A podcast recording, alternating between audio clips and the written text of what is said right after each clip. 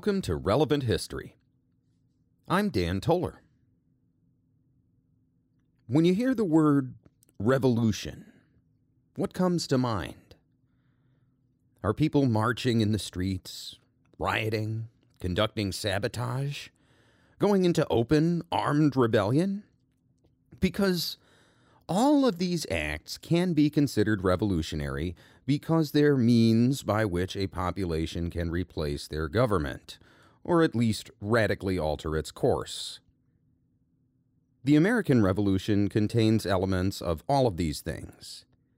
Many people like to focus solely on the American War for Independence, the military aspect of the revolution, but the American Revolution really begins before the War for Independence. The first revolutionaries don't even talk about independence, actually. Uh, at least most of them don't. They're simply demanding political reform. The revolution also continues after the War for Independence, as various factions hammer out a constitution that ostensibly works for everybody. I'm sorry if this episode took a while. I got to the battles of Lexington and Concord and realized that my script was as long as a typical episode. Normally, that's when I try to find a stopping point, but I started on certain thematic notes and had been hammering on them throughout the episode. And if I'd stopped there, I wouldn't have been able to tie everything all together in a neat little package at the end.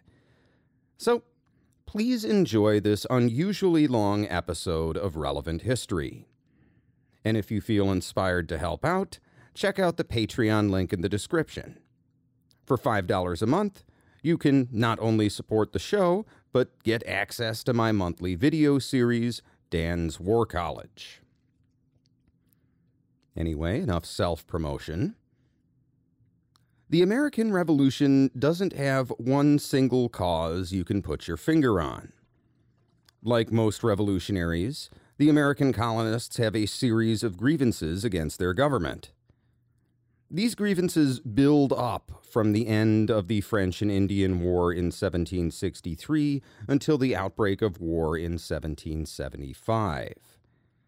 This time period can often be hard to untangle, and if we're being completely honest, a lot of it is very repetitive.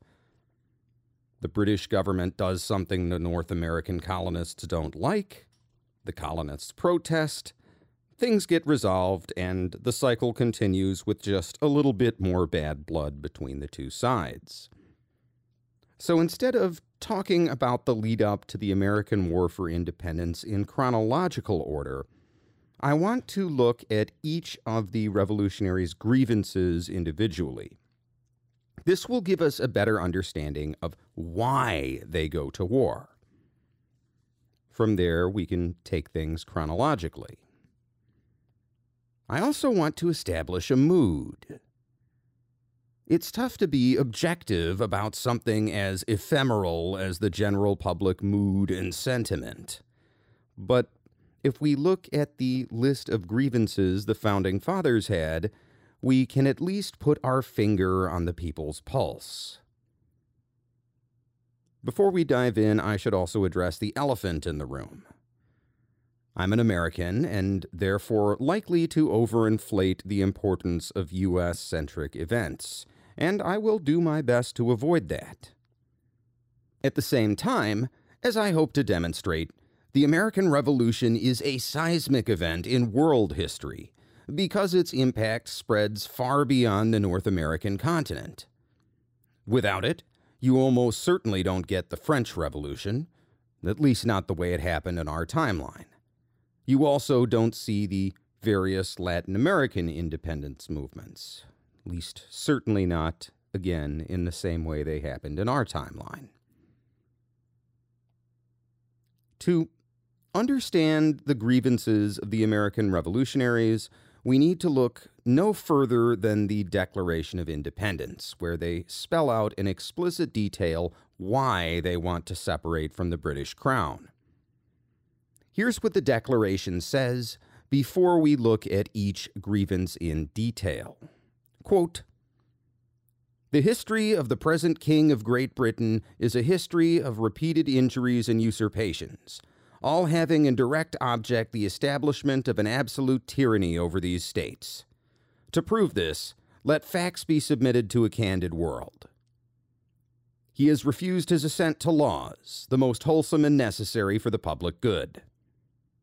He has forbidden his governors to pass laws of immediate and pressing importance unless suspended in their operation till his assent should be obtained, and when so suspended, he has utterly neglected to attend to them.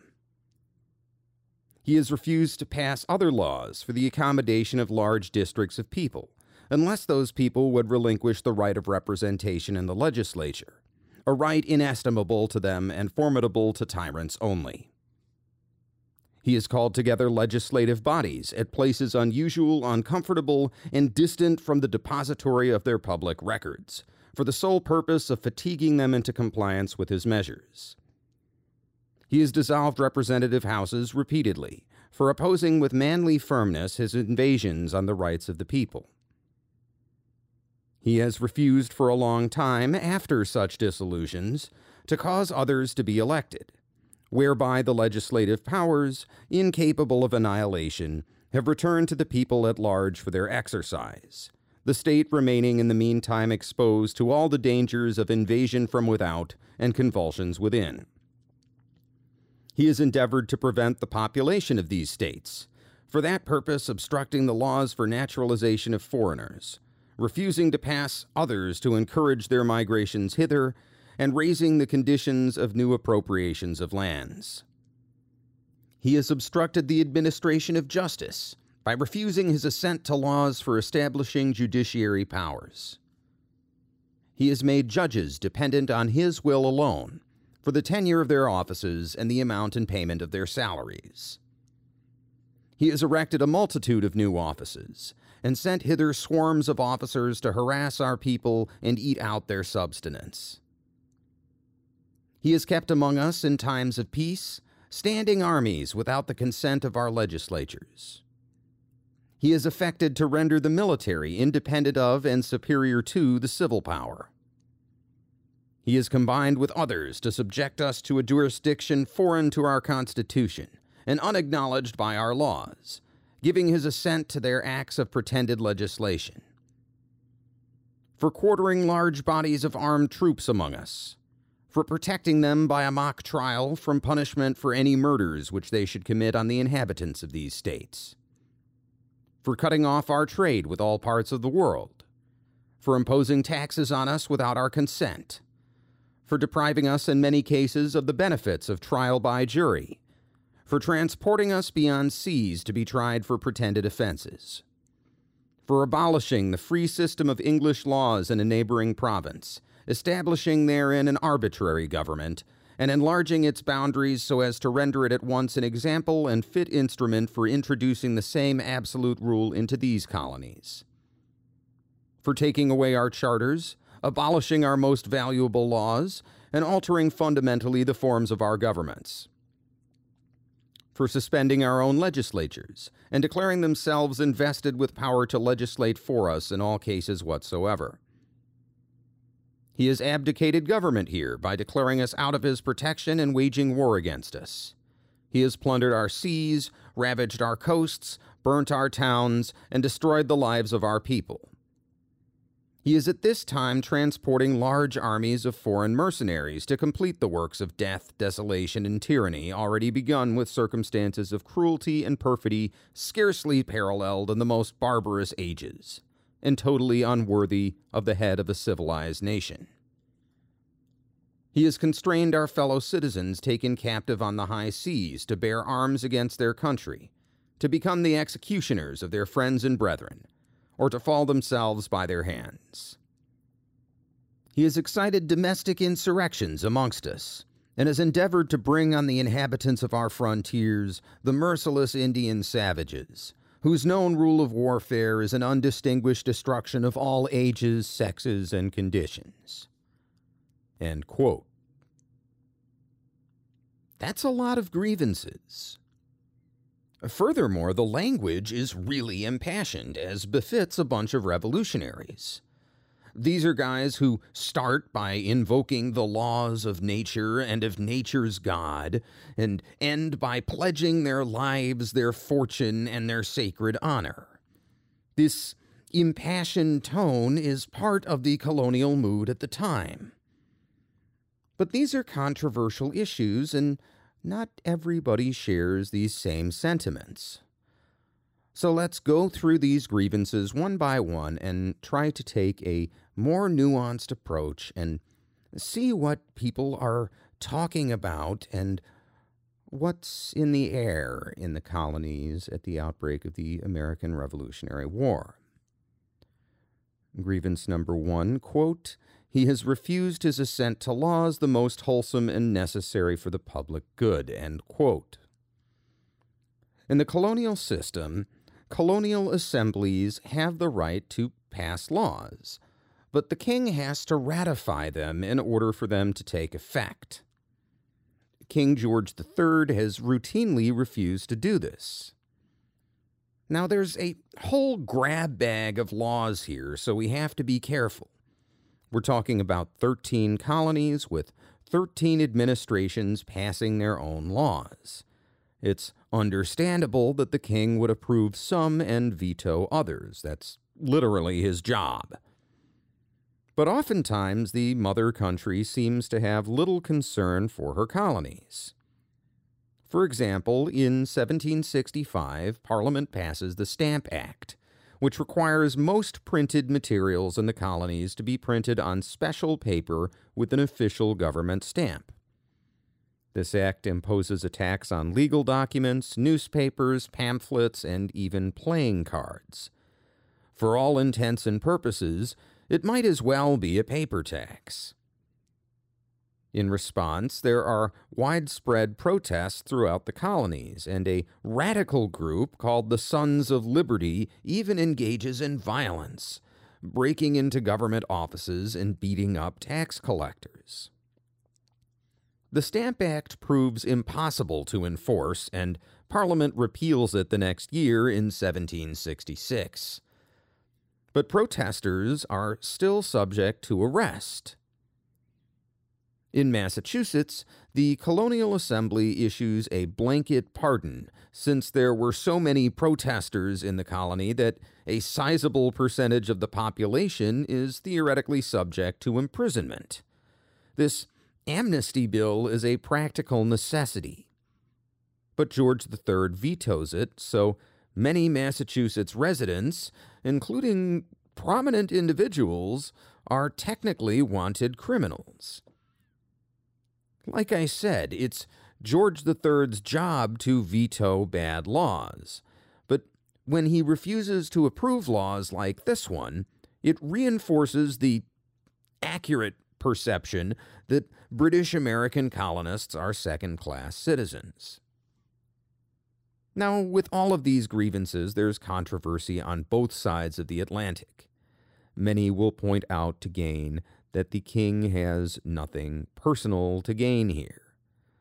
The Stamp Act and other similar laws are meant to fund the state, and Parliament controls the money. King George isn't richer when taxes are collected, and he isn't poorer when they're not.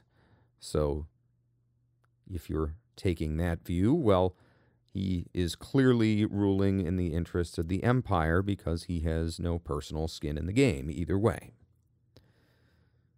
The second grievance in the Declaration of Independence is closely related. Quote, he has forbidden his governors to pass laws of immediate and pressing importance unless suspended in their operation till his assent should be obtained, and when so suspended he is utterly neglected to attend them. This refers to the governors of the individual colonies who are not elected but appointed by the king. But what are these so called laws of immediate and pressing importance that the governors either won't enact or won't enact without the king's permission? Well, broadly speaking, they are trade laws. The British Empire operates under a mercantilist system at this time, which takes a zero sum approach to trade. trade with other countries is bad because some of your money is flowing out of the empire. Instead, the colonies produce raw materials and sell them to manufacturers in Britain who ship finished goods back to the colonies. And in theory, this sounds like a nice little circle of trade, but in practice, it serves to impoverish the colonies. The colonists are only allowed to sell their raw materials, tobacco, cotton, lumber, whatever, to British merchants. It's a captive market, and colonists are often forced to sell their goods for far less than they could have gotten from French, Dutch, or Spanish merchants. But the colonists still have to pay market prices for their finished goods. After all, there's nothing wrong with British manufacturers selling finished products overseas. They're bringing money into the empire. On the other hand, if British colonists sell their raw materials overseas, manufacturers in Britain might have to source their materials on the open market, and, well, that's money flowing out of the empire. The Americas aren't the only place this happens, far from it. Perhaps the most notorious example of mercantilism gone wrong is the devastation of the Indian economy. But it's easy to understand why many colonists would be upset about unfair trade laws.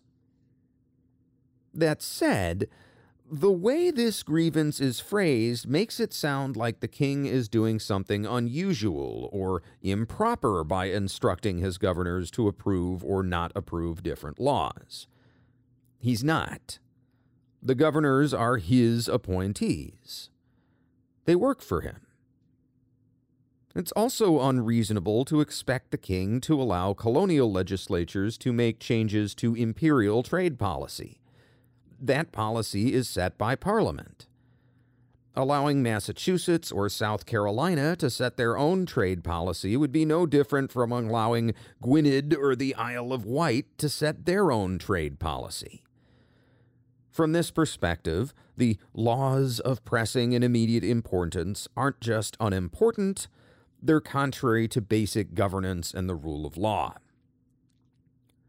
Moving on to the third grievance, quote, he has refused to pass other laws for the accommodation of large districts of people, unless those people would relinquish the right of representation in the legislature, a right inestimable to them and formidable to tyrants only. As with much of the Declaration of Independence, the old timey phrasing can get confusing.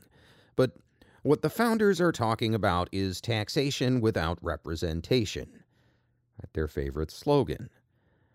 They're saying that the Crown has only chartered colonies on the condition that the colonies receive no representation in Parliament.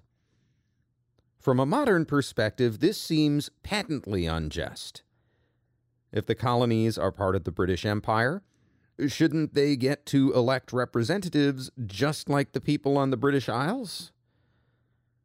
But at the time, things aren't so cut and dried. Even in Great Britain, only around 3% of the population can vote. The rest are insufficiently wealthy to qualify. According to mainstream British political philosophy of the time, the other 97% of the population has something called virtual representation, because Parliament is supposed to speak for the interests of all British people. If you follow the same logic, why should virtual representation be insufficient for colonists if it's perfectly sufficient for most of the people in the British Isles? So, again, there is controversy on both sides of the Atlantic. Continuing, quote, he has called together legislative bodies at places unusual, uncomfortable, and distant from the depository of their public records, for the sole purpose of fatiguing them into compliance with his measures. This refers to the 1774 Massachusetts Government Act, passed in the wake of the Boston Tea Party. The Massachusetts Government Act allows the governor, Thomas Gage, to dissolve the provincial assembly, which he does. He then appoints a new assembly which meets in Salem, about 15 miles from Boston.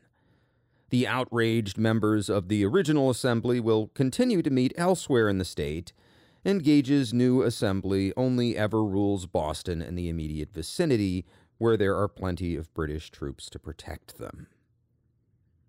This ties in with the next grievance. Quote, he has dissolved representative houses repeatedly for opposing with manly firmness his invasions on the rights of the people. End quote. The Massachusetts Government Act isn't the only time King George III or his governors dissolve a provincial assembly. It happens a few times, and here's another example. In 1767, seven years prior to the Massachusetts Government Act, Parliament passes the Townshend Acts. The Townshend Acts are a replacement for the failed Stamp Act we already talked about. They impose import taxes on paper, tea, glass, lead, and paint pigments. Along with this, Parliament establishes an American Board of Customs. Previously, customs in the North American colonies have been administered by the English Board of Customs, which, as you might expect, is located in Great Britain. This has proven to be impractical due to the distance, and smuggled goods are everywhere in the colonies. The new American Board of Customs is able to work far more efficiently and cracks down on smugglers. In response, in 1768, the Massachusetts Assembly issues a letter to the other colonies. The letter, written by Samuel Adams, contends that the new taxes are unconstitutional, and that only the provincial legislatures have the right to impose new taxes. Three other provincial assemblies, Connecticut, New Jersey, and Virginia, officially write back to the Massachusetts Assembly that they agree with this position. Now, this letter has no legal force. It's simply a proposal to send a joint protest to the king. But the idea of multiple provincial legislatures acting in concert is too dangerous and a little bit radical. So, King George first asks the Massachusetts Assembly to rescind their letter. When they don't, he orders the Assembly to be abolished. And in addition to dissolving the Massachusetts Assembly not once but twice, the king will also dissolve the Virginia Assembly in 1774 for similar reasons. This might sound like an abuse of power, but in the British system of government, the monarch has the right to dissolve popular assemblies. The last time Parliament refused to be dissolved, it triggered the English Civil War, and you got Oliver Cromwell in charge, and he banned Christmas, and the whole thing was a disaster. And it was so traumatic that even today, in 2023, the British monarch has the power to dissolve Parliament. In practice, they would never do it, and none ever has since 1629. But From a constitutional perspective, especially in the mid 1700s, it's a perfectly legitimate thing for the king to do.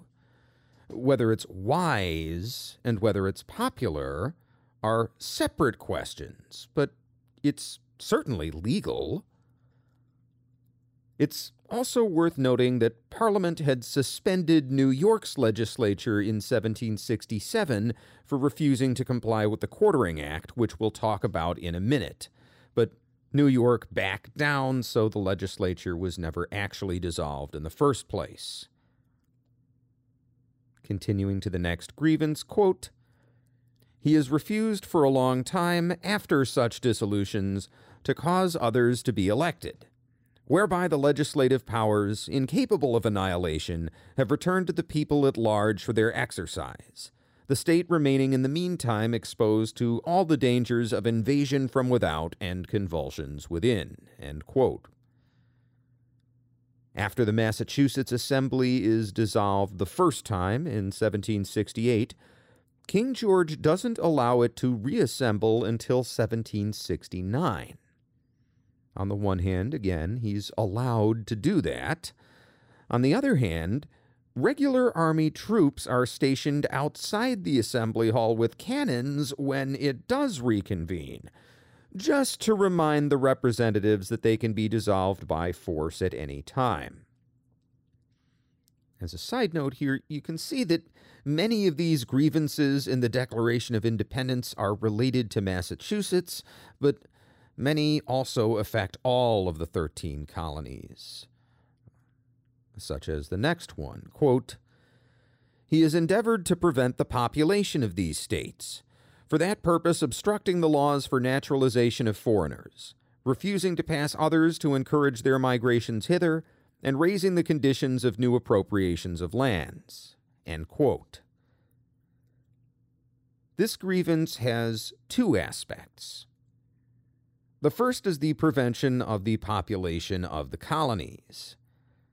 At the time the Declaration of Independence is written, there are around 100,000 German immigrants in what would become the United States.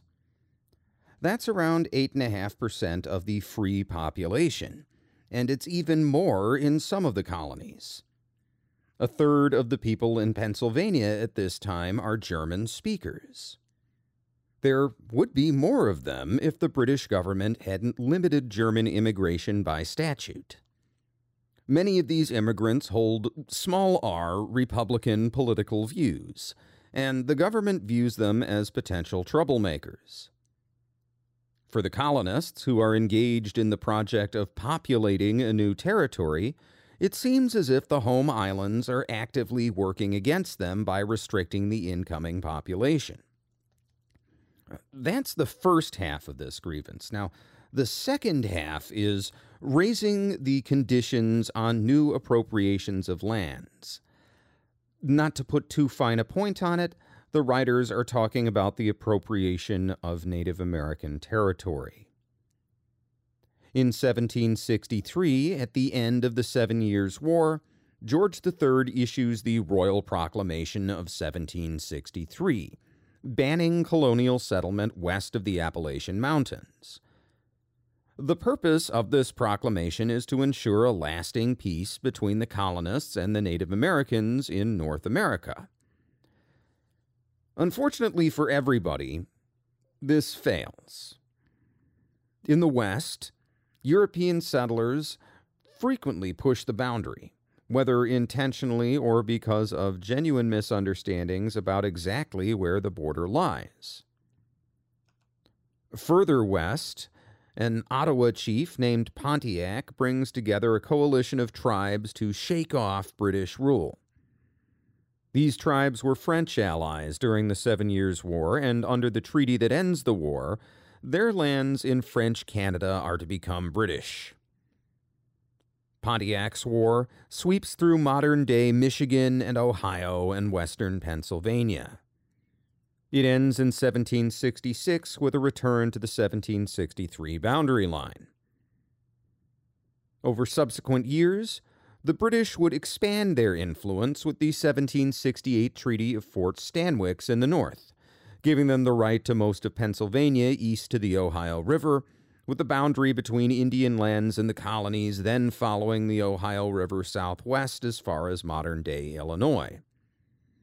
The British would also negotiate a more westerly border in the south, with the 1768 Treaty of Hard Labor. These treaties are negotiated simultaneously and actually conflict, so the border is not fully settled until 1770. The net result is the opening of a new frontier in what is now Tennessee and Kentucky. But it's a closed frontier, and the colonists want to press further across it, deeper into the North American continent, and who cares who already lives there? This expansionist faction is particularly loud in New York and Pennsylvania, where land owned by the British allied Iroquois completely blocks any westward expansion. But the British are also committed to maintaining friendly relations with the Cherokee and other tribes that neighbor the 13 colonies elsewhere. This means no westward expansion as long as King George and the British Parliament are in charge.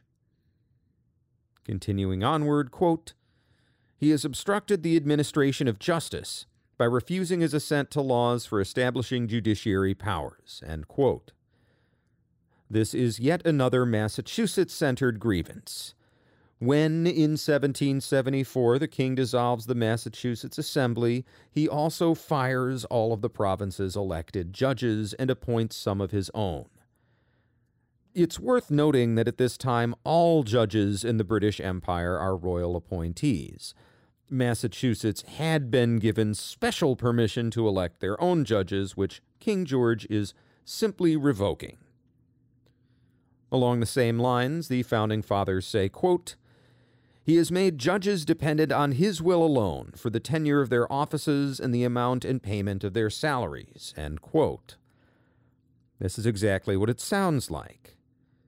Because the judges are paid by the king, they are less likely to be attuned to colonial sentiment. But the authors leave something out. The Massachusetts Assembly has repeatedly withheld the funding required for their judges' wages, so if not them, and if not the king, then who exactly is supposed to be paying these guys? Moving on, quote, he has erected a multitude of new offices and sent hither swarms of officers to harass our people and eat out their substance. This is in reference to the Board of Customs and the later Courts of Admiralty, uh, which are established to raise revenues in the Americas by enforcing taxes. But the wording makes it sound like the British officers are drawing their salaries from these colonial taxes or charging more taxes than are due for some kind of personal gain. Now, it's true that in earlier times, some British officers and even governors had double or triple charged people on taxes due, but these new customs and admiralty officers are paid a fixed salary and they aren't dependent on the taxes they collect. So the only people being harassed are smugglers who are trying to get around British customs.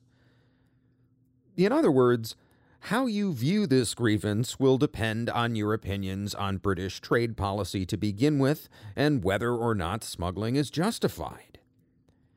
In their book, An Answer to the Declaration of the American Congress, contemporary British attorneys John Lind and Jeremy Bentham would pen the following response to the Founding Fathers Quote, To the salary of the officers, no honest citizen in America is to contribute. Of one class of people, and of one only, can they devour the subsistence. Will the Americans confess that the class of smugglers is so numerous in that country as to entitle them to be called, by way of eminence, the people? Then again, imagine you live somewhere like Baltimore and you want something basic like molasses, which is a major staple at the time.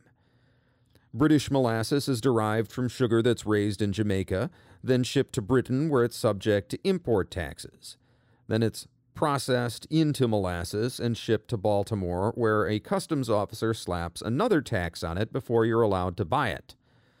Does the French or Dutch smuggler who's coming straight from the West Indies and charging half the price start to sound a little bit appealing?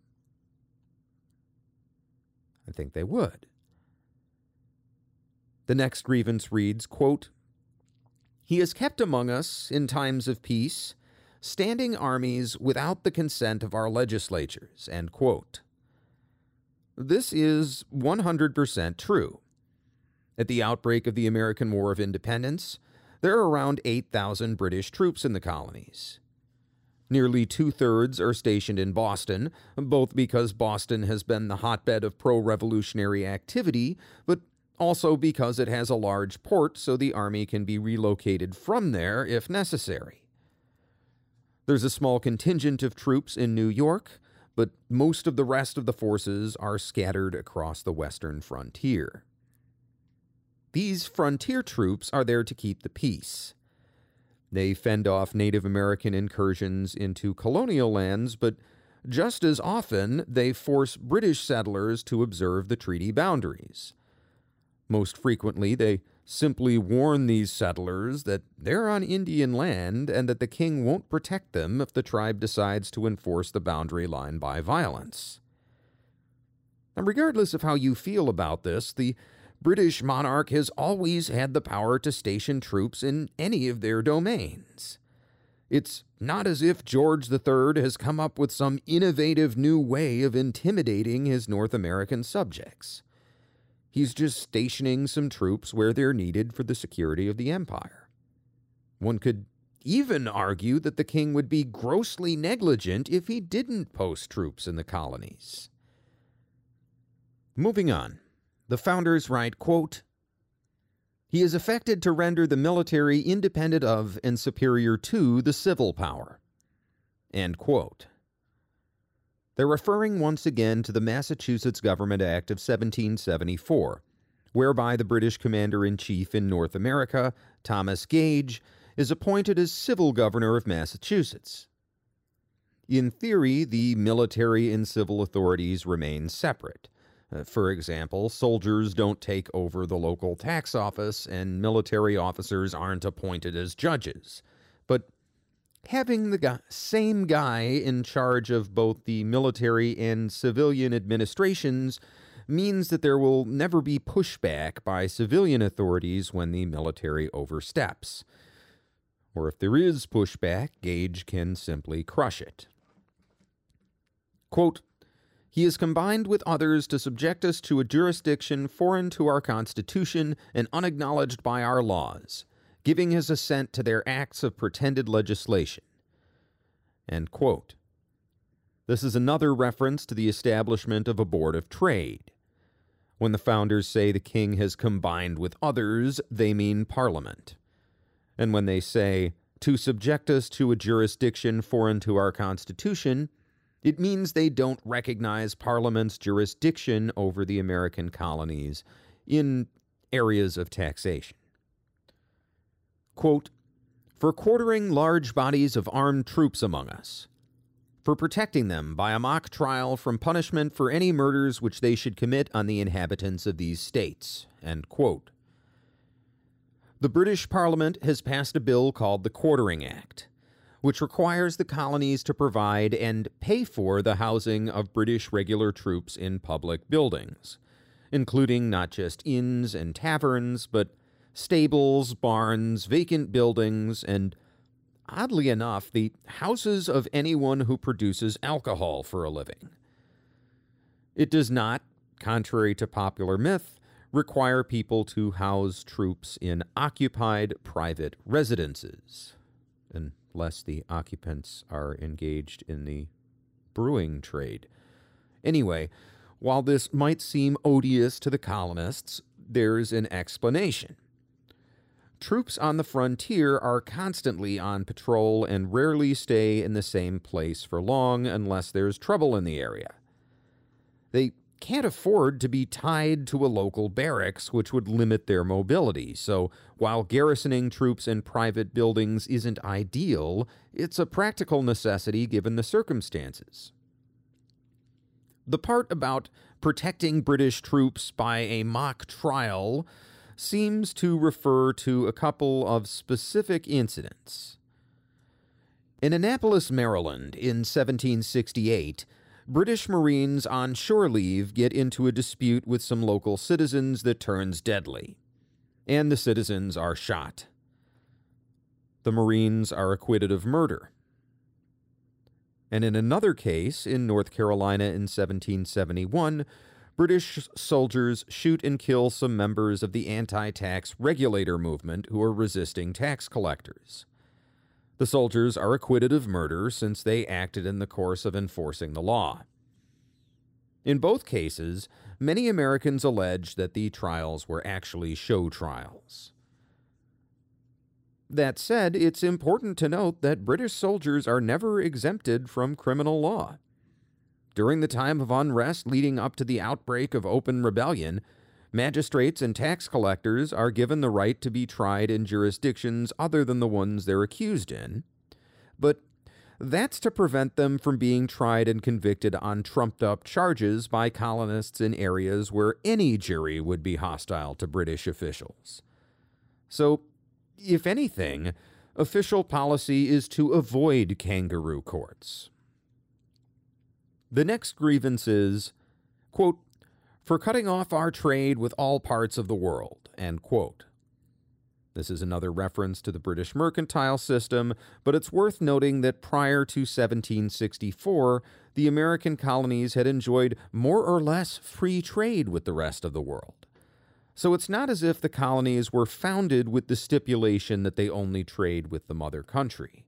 This is a change that has been imposed relatively recently. Next is, quote, for imposing taxes on us without our consent, end quote. Once again, taxation without representation, right? The slogan. We've already gone over this, but I want to pause for a second to dispel a myth. There's a weird modern notion that the British are taxing their colonists to death in order to pay off their debt from the Seven Years' War. As with most myths, there are some small grains of truth here. In 1775, at the outbreak of hostilities, the British government is deeply in debt, and much of that debt is from costs incurred during the Seven Years' War. The war had left the empire more than 120 million pounds in debt, with interest payments alone amounting to more than 3.5 million pounds per year. For perspective, that's more than double the British national debt prior to the Seven Years' War. And to put it another way, the 3.5 million pounds in interest payments is sometimes half of the national budget. There have also been isolated incidents of local officials charging more than the legal tax in order to line their own pockets. But that's the exception rather than the norm, and for most purposes, there is a good reason for British taxes. And remember what is going on here. The British have troops deployed in the New World to defend their colonists from Native American raids as well as to keep colonists from sparking a costly conflict with tribes that would otherwise be friendly. They're also mindful that there may be another war with France, and in that war with France, the North American colonies may once again become a bone of contention. So, Parliament and King George are defending their North American territories just as they defend Britain, Ireland, India, and all their other colonies. And if you look at the costs involved, it's surprising just how little the British American colonists are being taxed. Keeping in mind the roughly 7 million pounds the British Empire collects in taxes in a bad year, the North American troop garrison costs approximately 200,000 pounds per year. And those are only the army forces. Governors, magistrates, and other officials also need to be paid. And if you account for the Royal Navy, which also protects American shipping, the cost of defending and administering the 13 colonies is even higher. So, how much is Parliament demanding to collect? Well, the Stamp Act is designed to collect £60,000 a year in revenue, less than a third of the cost of paying the Army garrison. The Townshend Acts are expected to raise an additional £40,000, bringing the total to half of the soldiers' salaries. None of that would even begin to cover administration, the Royal Navy, the national debt, or any other expenses. It's clear that the complaint here isn't the amount of taxes. Surely there are some gadflies among the colonists who would be angry about any taxes. Those people still exist today, but all of this should serve to emphasize that for the majority of angry colonists, the problem here is representation. They don't want to pay any taxes, no matter the amount, to a government that they have no say in. The next grievance is, quote, for depriving us in many cases of the benefits of trial by jury, End quote. This refers to the Navigation Acts, which put certain smuggling related offenses under the domain of the courts of admiralty, where a judge alone rules on cases. But these courts have ruled on matters of trade for years, and their jurisdiction is clearly constitutional under the British system. Whether or not trial without a jury is a good idea is another question, but again, this is something that is totally supported by precedent and totally legal for the king to be doing. Moving on, quote, for transporting us beyond seas to be tried for pretended offenses, end quote. This refers specifically to charges of treason brought against American colonists these individuals have to return to Britain for trial rather than face trial in the colonies. And while the government pays travel costs for defendants and witnesses, they don't cover lost wages for a journey and trial that can take a year or longer. To justify this, our British authors Lind and Bentham cite a law that was last enforced under King Henry VIII, which sounds a bit like people in the U.S. today trying to cite the Alien and Sedition Acts as workable law. Next, we come to a complicated grievance. Quote, For abolishing the free system of English laws in a neighboring province, establishing therein an arbitrary government, and enlarging its boundaries so as to render it at once an example and fit instrument for introducing the same absolute rule into these colonies. This refers to the Quebec Act, which is a whole can of worms in and of itself. The Quebec Act is a law passed in 1774 among other things, the Act expands Canadian territory through modern day Michigan, northern Minnesota, Ontario, and parts of Ohio, Indiana, and Wisconsin, which puts geographic boundaries on the expansion of other colonies. Alters the oath of allegiance required of all Quebec citizens to remove any reference to Protestantism, which allows the mostly Catholic population to hold public office something they haven't been allowed to do since 1763. It also expands the use of French civil law in Quebec, something the residents are used to, but which the residents of the 13 colonies consider an arbitrary government. I will let our friends Lind and Bentham answer this grievance. Quote, what have the revolted colonies to do with His Majesty's government of another colony? Canada is not dependent on, is not associated with them. Do the mighty heroes who defy the united forces of Britain begin to tremble at a single province? Are they who pledge their lives, their fortunes, and their sacred honor in defense of liberty so fearful of the strength of their own attachment to liberty that they dare not look on men who have submitted to what they call arbitrary government, lest they to catch the contagion and follow the example? Or are they fearful that their deluded followers may at length discover that whilst their leaders are alarming them with acts of pretended tyranny, they are really bringing them under subjugation to the worst of all tyrants artful, selfish demagogues. No regulation concerning another colony can have any right to find a place in the list of their own pretended grievances. This would be answer sufficient to this article. Let us, however, see if they, going thus out of their way to make a charge so foreign to their own concerns, be compensated by any degree of candor. What is their objection to the act for regulating the government of Quebec?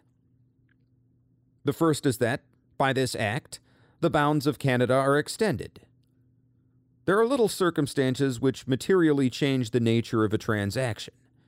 These a skilful narrator tells or suppresses as may best suit his purpose. It suited the purpose of the Congress to suppress that in this act it is expressly provided that the boundaries of no other colony shall be in any wise affected, that all rights derived from preceding grants and conveyances shall be saved. Had this been told, their charge was answered. That which had not been granted was the property of the king. He might do with it as he pleased, erect it into a separate colony, or annex it to any colony already established. So far, then, no injury was done. But this act has abolished the free system of English laws and established an arbitrary government. That could not be abolished which had never been established. The truth is this soon after the conquest of Canada, temporary provisions were made by a proclamation of King for the government of Canada. These provisions were in many cases found inapplicable to the state and circumstances of the province.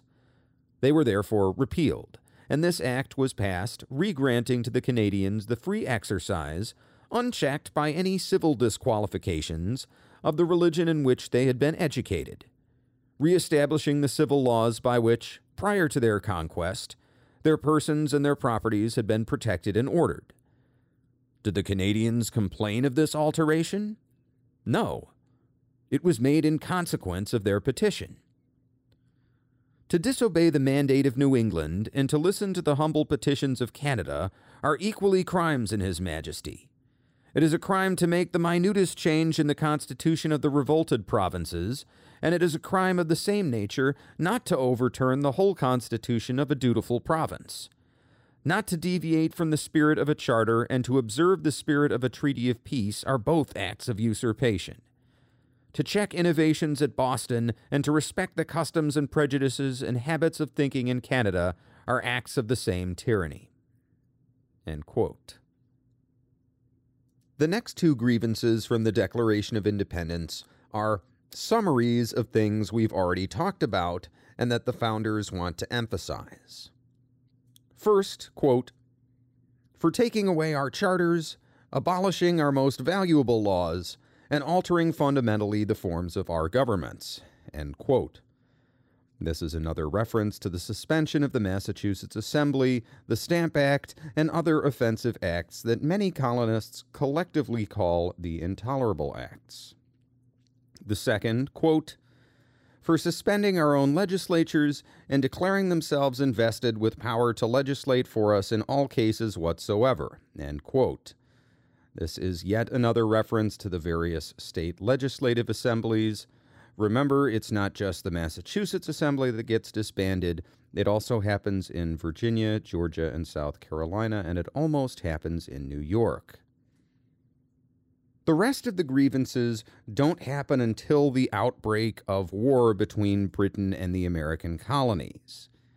I'll discuss them very briefly, but I want to be absolutely clear that when I start talking about how the Revolutionary War gets started, none of these things has happened yet.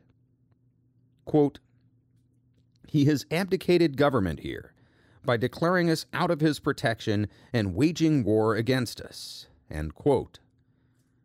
King George does this in October of 1775 in his speech to Parliament, when he declares the 13 colonies to be an open rebellion. Quote, he has plundered our seas, ravaged our coasts, burnt our towns, and destroyed the lives of our people. It should go without saying that this is the kind of thing that typically happens in war. Quote, he is at this time transporting large armies of foreign mercenaries to complete the works of death, desolation, and tyranny already begun with circumstances of cruelty and perfidy scarcely paralleled in the most barbarous ages, and totally unworthy of the head of a civilized nation. It's true that, as we'll see, the British will employ large numbers of German mercenaries in the Americas. But cruelty and perfidy scarcely paralleled in the most barbarous ages? Anyone who listens to my show probably knows that there has been way, way more cruelty and perfidy in the most barbarous ages, and that anything German mercenaries or British troops in general do in the American War for Independence is relatively tame. Quote, he has constrained our fellow citizens taken captive on the high seas to bear arms against their country, to become the executioners of their friends and brethren, or to fall themselves by their hands. This practice is called impressment, and it's a process whereby the Royal Navy forces British subjects into naval service against their will. Since, from their point of view, any American colonists are British subjects, forcing them into service is seen as perfectly legitimate. Quote, he has excited domestic insurrections amongst us, and has endeavored to bring on the inhabitants of our frontiers the merciless Indian savages, whose known rule of warfare is an undistinguished destruction of all ages, sexes, and conditions.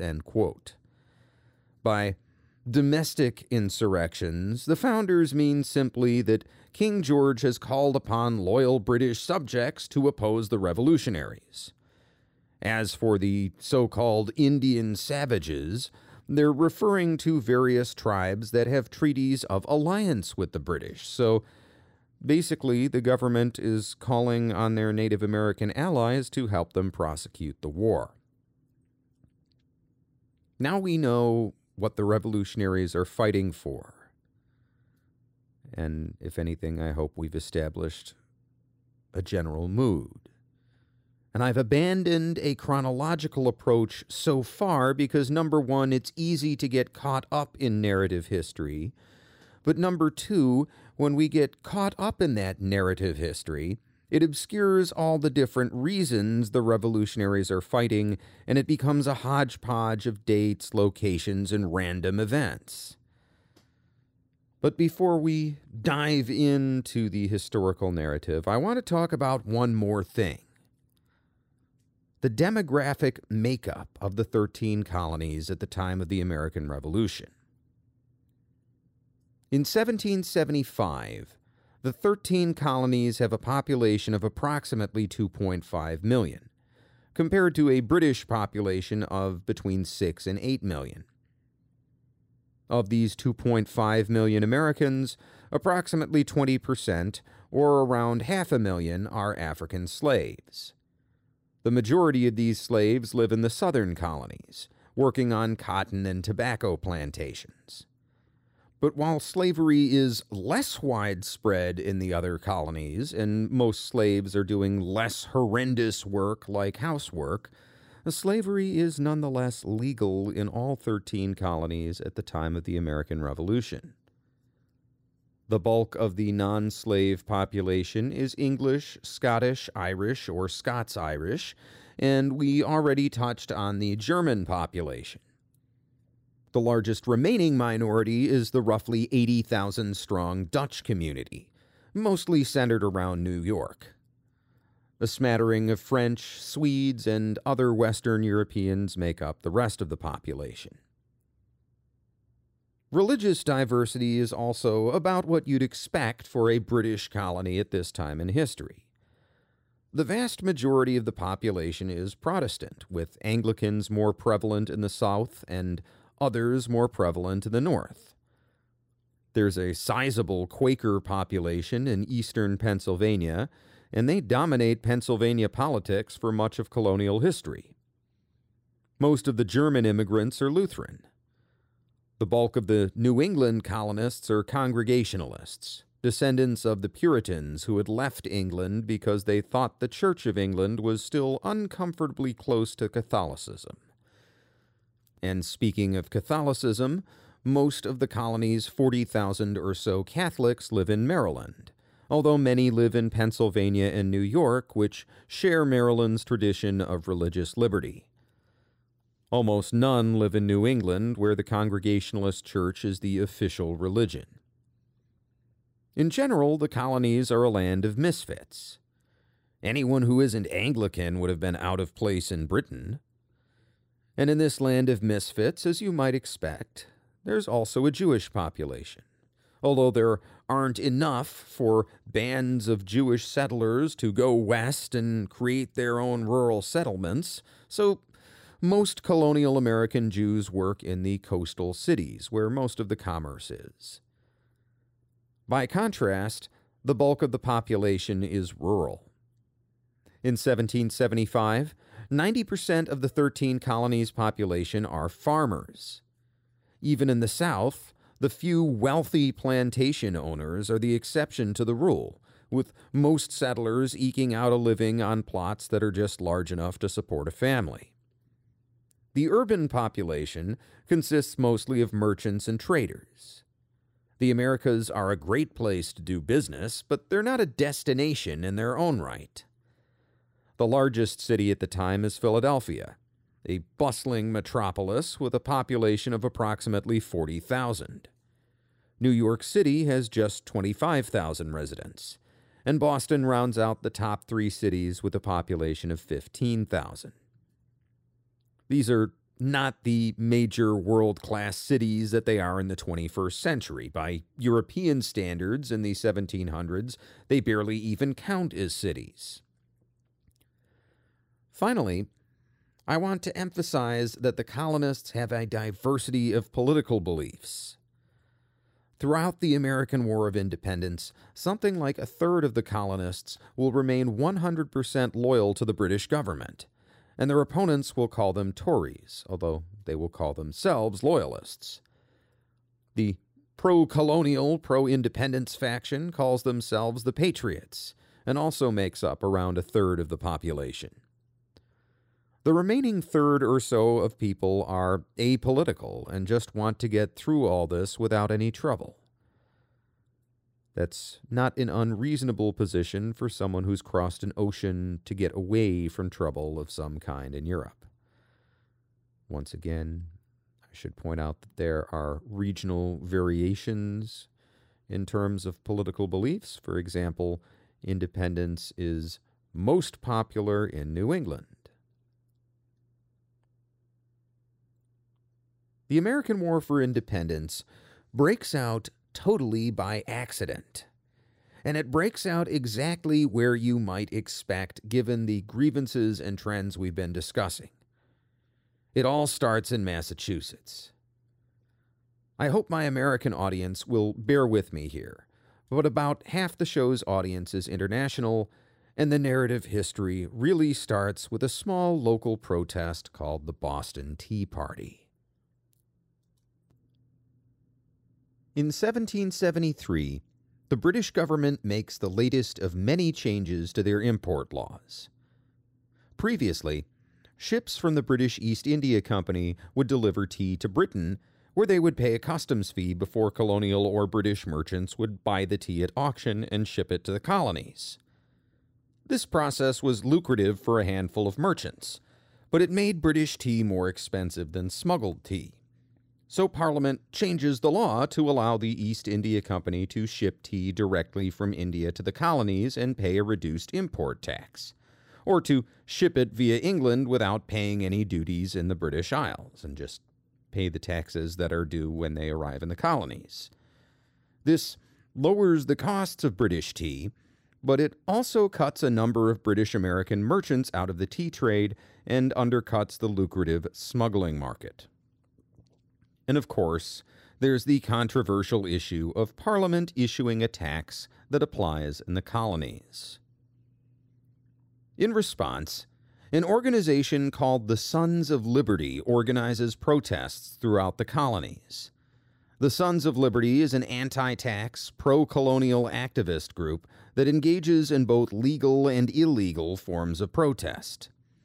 You might compare them to an organization like Greenpeace. Some of the more famous members include John Hancock, Paul Revere, Samuel Chase, Patrick Henry, Benjamin Rush, Benedict Arnold, John Lamb, Haym Salomon, and Samuel Adams. The Sons of Liberty is a who's who of the early American Revolution. The East India Company is sending seven shiploads of tea to the colonies. New York, Philadelphia, and Charleston will each be receiving one shipload. In those cities, the Sons of Liberty, along with organizations of smugglers, convince or intimidate British American merchants into refusing their consignments. Basically, the tea shows up, nobody is willing to pay for it, and the East India Company ships are forced to turn away. But four ships, with the bulk of the tea, are bound for Boston. And in Boston, Governor Thomas Hutchinson convinces the tea buyers to stand firm. It probably helps that two of the main buyers are Hutchinson's sons, so they can be well assured of his protection. On November 28, 1773, the first ship, the Dartmouth, sails into Boston Harbor, and the arrival of this ship initiates a countdown.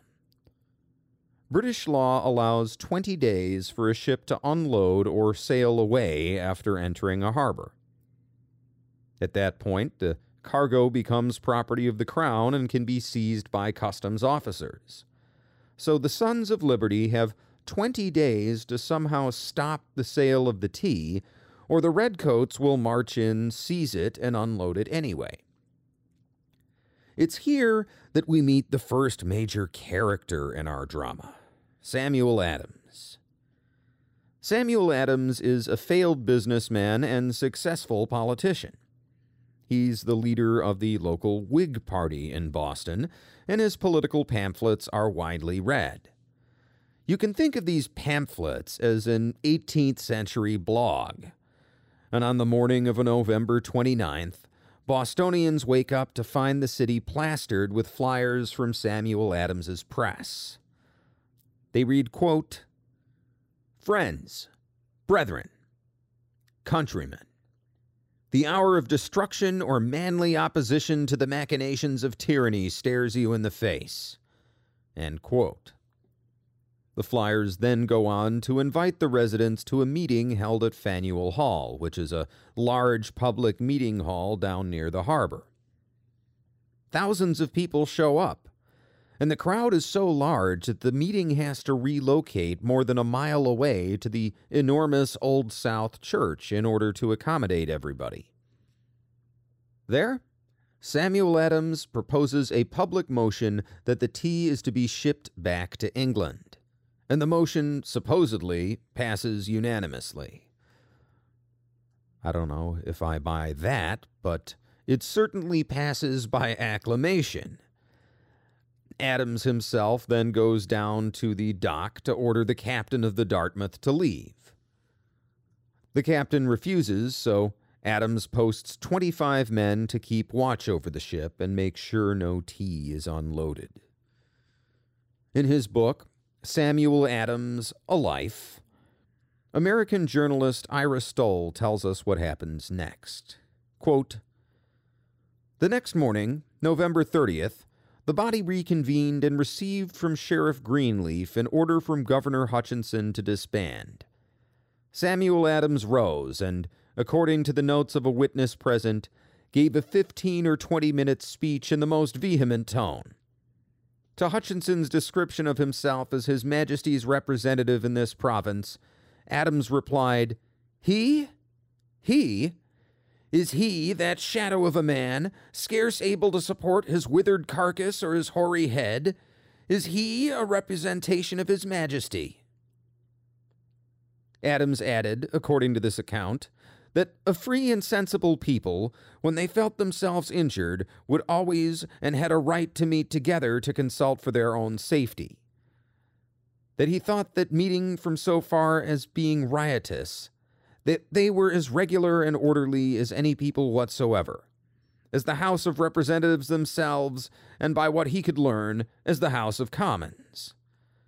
Lest the meeting or the watch on the tea ship be forcibly broken up, Samuel Adams observed that he kept a firearm in order and at his bedside, as every good citizen ought, and should not hesitate to use it.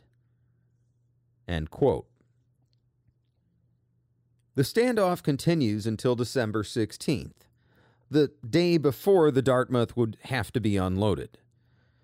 During this time, two of the other three ships bound for Boston, the Beaver and the Eleanor, arrive in the harbor and are moored next to the Dartmouth. The townspeople are also working with the ship's owner during this time to resolve the crisis. The owner of the Dartmouth, a guy named Francis Rotch, had already been summoned to the Boston Committee of Correspondence on December 11th.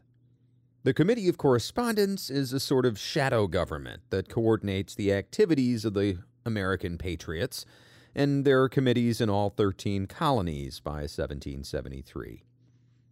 As you might have guessed, Samuel Adams is an influential member of the Boston Committee and demands that Rotch return to England with the tea.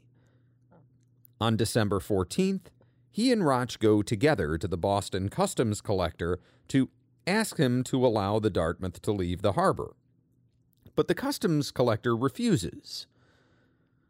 On the fateful day of the 16th, the committee meets with Rotch in the morning and tells him that he needs to appeal to Governor Hutchinson in person. Governor Hutchinson is seven miles away at his country home in Milton, and it takes Francis Rotch all day to travel there, present his case, and come back. More than 5,000 of Boston's 15,000 residents wait with bated breath only for Rotch to return in the evening and announce to the committee that the governor has denied the request, to the surprise of absolutely no one. At this, Samuel Adams says to the assembly, This meeting can do no more to save the country. What happens next is controversial. Some sources say that this announcement from Samuel Adams is a secret signal to local patriots to begin a riot. Others say that the riot breaks out despite Adams trying to bring order to the meeting.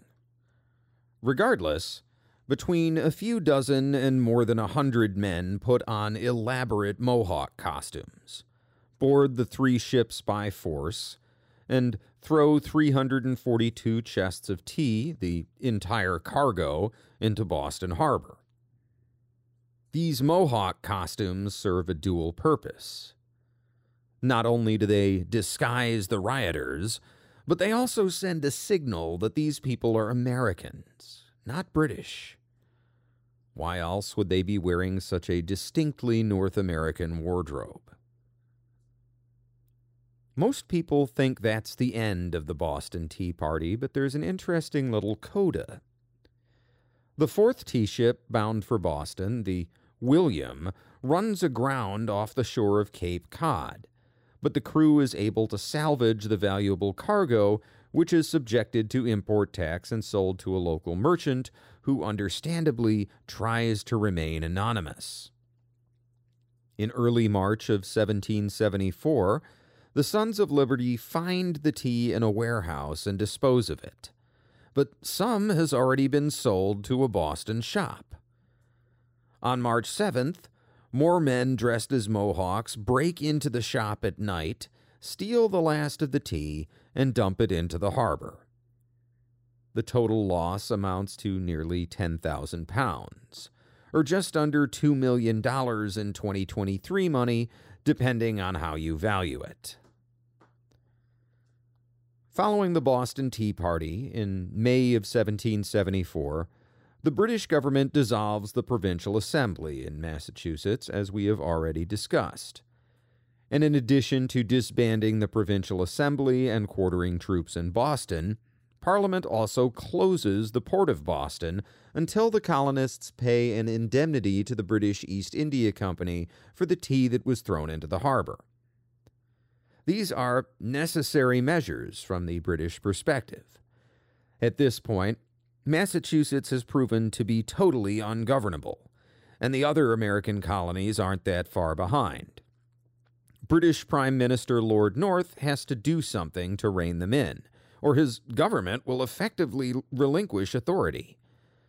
But this series of acts, known collectively as the coercive acts in Britain and as the intolerable acts in the colonies, sets off an escalating tit for tat exchange that will lead directly to the outbreak of armed conflict.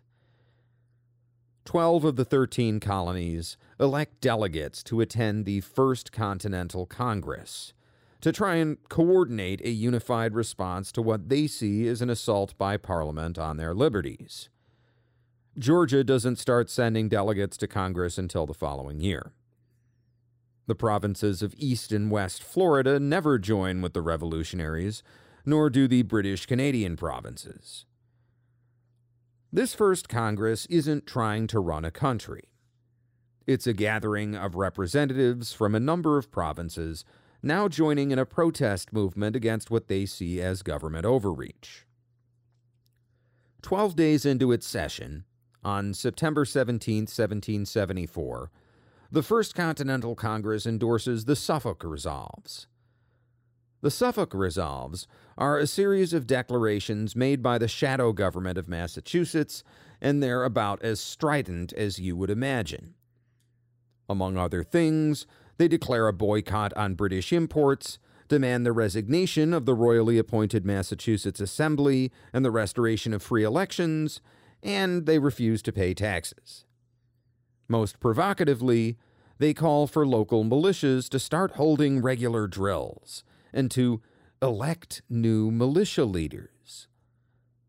This last point is more important than it sounds. See, local militias are often led by men of social distinction in the community. People like judges, doctors, and physicians who know little or nothing of war. And the Suffolk Resolves tell the militias to elect men with military experience. Despite their impassioned tone, the Suffolk Resolves don't call for independence or even for armed rebellion except in self defense against aggression by the military. These early revolutionaries still consider themselves as social reformers, they're still loyal British subjects. The Suffolk Resolves include 19 resolutions, and the first of these is, quote, Whereas His Majesty George III is the rightful successor to the throne of Great Britain, and justly entitled to the allegiance of the British realm, and, agreeable to compact, of the English colonies in America, therefore we, the heirs and successors of the first planters of this colony, do cheerfully acknowledge the said George III to be our rightful sovereign, and that said covenant is the tenure and claim on which are founded our allegiance and submission. I'm not going to read the entire text, but this is the general tone. Our ancestors and the king's ancestors had an agreement for how these colonies were going to be run. We love the king, and we'd like nothing more but to keep that agreement. If only these power hungry politicians in Parliament didn't keep trying to meddle in our affairs. There's a problem, though. The government in Massachusetts is not appointed by Parliament, it's royally appointed. If King George disbands it at the colonists' demand, he's not pushing back against parliamentary overreach. He's ceding royal authority. Perhaps this is why, when a group of loyalist Pennsylvania Quakers send a petition to the king to preserve peace at any cost, he famously says, quote, The die is now cast. The colonies must either submit or triumph. End quote. Almost a month later, on October 14, 1774, Congress passes the Declaration and Resolves of the First Continental Congress. While the endorsement of the Suffolk Resolves was an agreement amongst the colonies, this is a formal notice to Great Britain that solidifies the boycott on British goods and spells out the demands of the Suffolk Resolves. Basically, that the elected colonial assemblies be restored, the Port of Boston reopened, and that the colonial assemblies alone should have the right to tax the colonies.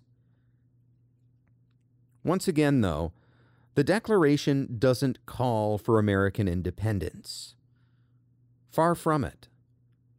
The Continental Congress appeals to British common law as the basis for their complaints. Again, here's just a short excerpt. Quote, the deputies so appointed being now assembled, in a full and free representation of these colonies, taking into their most serious consideration the best means of attaining the ends aforesaid, do in the first place as Englishmen their ancestors in like cases have usually done. For asserting and vindicating their rights and liberties, declare that the inhabitants of the English colonies in North America, by the immutable laws of nature, the principles of the English Constitution, and the several charters or compacts, have the following rights that they are entitled to life, liberty, and property and they have never ceded to any sovereign power whatever a right to dispose of either without their consent. That our ancestors, who first settled these colonies, were at the time of their emigration from the mother country entitled to all the rights, liberties, and immunities of free and natural born subjects within the realm of England.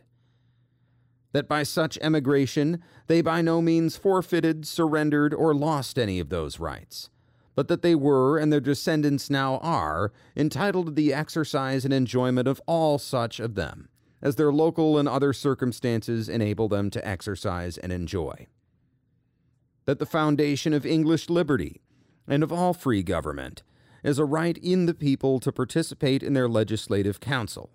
And as the English colonists are not represented, and from their local and other circumstances cannot be properly represented in the British Parliament, they are entitled to a free and exclusive power of legislation in their several provincial legislatures, where their right of representation can alone be preserved in all cases of taxation and internal polity, subject only to the negative of their sovereign, in such manner has been heretofore used and accustomed. Again, it goes on and on and on, and this appeal to traditional English liberties does have an impact on the other side of the pond. Most members of the minority party, notably former Prime Minister William Pitt the Elder, see the colonists' demands as reasonable and warn that while the Crown may hold the advantage in any potential rebellion, there's a possibility that the colonists might win and break away from Britain altogether. Unfortunately for the British, like I said, uh, William Pitt the Elder's party, the Whig Party, is the minority party at this time, and the majority Tory party is in no mood for compromise. While the colonists might not quite be committing treason, they're coming awfully close. If the government compromises now, what demands might the colonists make in the future? The same day that they sign the Declaration and Resolves, October 20th, 1774, the First Continental Congress forms the Continental Association, which is essentially a trade league. The Articles of the Continental Association establish an official start date for the boycott on British goods December 1st, 1774, if Congress's demands are not met. A further deadline is also set for September 10, 1775. If the government still does not yield by that date, the Continental Association will cease all exports as well as imports. So, how is this shadow government going to enforce their boycott? Well, through social pressure, and if we're being honest, the occasional bit of mob justice. There are several points to the articles, and I don't want to read the entire thing. Here's a much edited version, and you'll know when I'm skipping something because each article is numbered. Quote 3.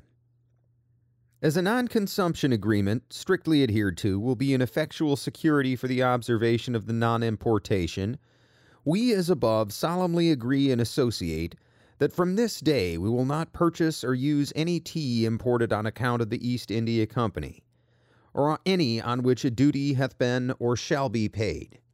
And from after the first day of March next, we will not purchase or use any East India tea whatsoever nor will we, nor shall any person for or under us, purchase or use any of those goods, wares, or merchandises we have agreed not to import, which we shall know or have cause to suspect were imported after the first day of December, except such as come under the rules and directions of the tenth article hereafter mentioned. 5. Such as are merchants and use the British and Irish trade, will give orders as soon as possible to their factors, agents, and correspondents in Great Britain and Ireland not to ship any goods to them on any pretense whatsoever, as they cannot be received in America. And if any merchant residing in Great Britain or Ireland shall directly or indirectly ship any goods, wares, or merchandises for America, in order to break the said not importation agreement, or in any manner to contravene the same, on any such unworthy conduct being well attested, it ought to be made public. And on the same being so done, we will not from henceforth have any commercial connection with such merchant. 7. We will use our utmost endeavors to improve the breed of sheep and increase their number to the greatest extent. And to that end, we will kill them as sparingly as may be, especially those of the most profitable kind. Nor will we export any to the West Indies or elsewhere. And those of us who are or may become overstocked with, or who can conveniently spare any sheep, will dispose of them to our neighbors, especially to the poorer sort, upon moderate terms. 8. That we will, in our several stations, encourage frugality, economy, and industry, and promote agriculture, arts, and the manufactures of this country, especially that of wool, and will discountenance and discourage every species of extravagance and dissipation, especially all horse racing, and all kinds of gaming, cockfighting, exhibitions of plays, shows, and other expensive diversions and entertainments. And on the death of any relation or friend, none of us or any of our families will go into any further mourning dress than a black crape or ribbon on the arm or hat for a gentleman, and a black ribbon and necklace for ladies. And we will discontinue the giving of gloves and scarfs at funerals. 9 that such as are vendors of goods or merchandise will not take advantage of the scarcity of goods that may be occasioned by this association, but will sell the same at the rates we have been respectively accustomed to do for twelve months last past. And if any vendor of goods or merchandises shall sell any goods on higher terms, or shall in any manner or by any device whatsoever violate or depart from this agreement, no person ought, nor will any of us deal with any such person or his or her factor or agent at any time thereafter for any commodity whatever. 11. That a committee be chosen in every county, city, and town by those who are qualified to vote for representatives in the legislature, whose business it shall be attentively to observe the conduct of all persons touching this association. And when it shall be made to appear to the satisfaction of a majority of any such committee that any person within the limits of their appointment has violated this association, that such majority do forthwith cause the truth of the case to be published in the Gazette, to the end that all such foes to the rights of British America may be publicly known and universally condemned as the enemies of American liberty. And thereforth we respectively will break off all dealings with him or her. 12 that the Committee of Correspondence in the respective colonies do frequently inspect the entries of their custom houses, and inform each other from time to time of the true state thereof, and of every other material circumstance that may occur relative to this association. 13. That all manufactures of this country be sold at reasonable prices, so that no undue advantage be taken of a future scarcity of goods. End quote. Now, keeping in mind that something like a third of the population is in support of the Continental Congress, you can see how this can actually work. Think of what happens on social media today. 2 or 3% of the population complain about somebody, and they get canceled because nobody wants to go against that vocal minority. Well, now, multiply that vocal minority by 10 or 15 times. Imagine you're a totally apolitical merchant in Charleston, South Carolina. You don't care one way or another about this business. Your family moved to the colonies 30 years ago when you were a child to escape the unrest from the Jacobite rebellion in Scotland. And you are only interested in living a peaceful life. But if you buy tea or wool or sugar or anything else from British traders to sell in your shop, your name will be published in a pamphlet and 30% of your customers will stop buying. Participating in the embargo is not a political act at this point. It's just good business, and even most loyalists go along with it. From 1774 to 1775, more than 95% of British trade to the American colonies dries up. Five days after announcing their boycott on October 25th, Congress sends a petition to the king asking him to intervene. It includes a list of grievances that sounds awfully similar to the one in the Declaration of Independence, with one important difference. While in the Declaration of Independence, Congress will blame King George for all their grievances, in this petition to the king, they blame Parliament for everything and begin their conclusion by stating, quote, We ask but for peace, liberty, and safety. We wish not a diminution of the prerogative, nor do we solicit the grant of any new right in our favor. Your royal authority over us and our connection with Great Britain we shall always carefully and zealously endeavor to support and maintain. By indicting Parliament and praising the King, Congress is proposing something not unlike the relationship Britain would ultimately adopt with many Commonwealth nations loyalty to the British Crown, but not to Parliament. Unfortunately, the petition to King George arrives in England as part of a huge intelligence package the royal governors are dutifully sending copies of every newspaper, pamphlet, and other document from the colonies. And the petition is buried in the mix when the whole package, which Benjamin Franklin describes as heaps of documents, is presented to Parliament. It doesn't seem like anybody in Britain reads it, or if they do, they don't understand its significance. King George certainly never sees it, so we'll never know what he would have done. He may have gone along with it.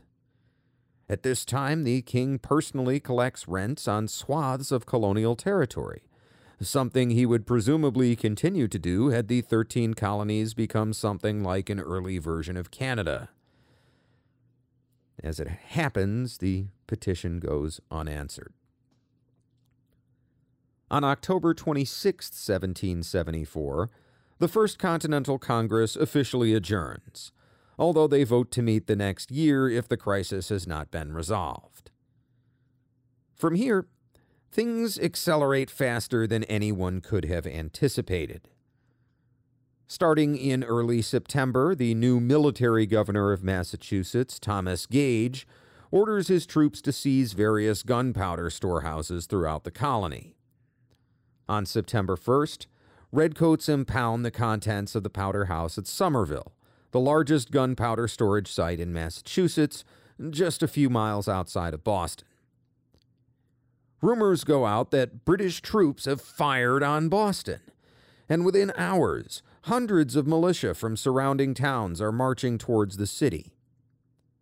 It doesn't take long before they figure out that there's no shooting and they all go home, but the events of the day have alarmed both sides. Governor Gage scales back plans for future seizures and writes to London begging for more troops. Quote, if you think 10,000 men sufficient, send 20. If 1 million is thought enough, give 2. End quote. The government sends him 400 additional Marines. Meanwhile, the Massachusetts militia companies organize a system where at any given time, a third of the men have their muskets loaded and are ready to march out at a minute's notice. Hence the term Minutemen. Paul Revere, a Boston silversmith and well known patriot author, serves as a spy for the militia. In December, he warns militia near Portsmouth, New Hampshire, that British troops are en route to Fort William and Mary to seize the powder magazine there, and the militiamen relocate the powder before the British regulars arrive. In February of 1775, a force of over 200 British regulars goes to Salem, Massachusetts to confiscate some cannons.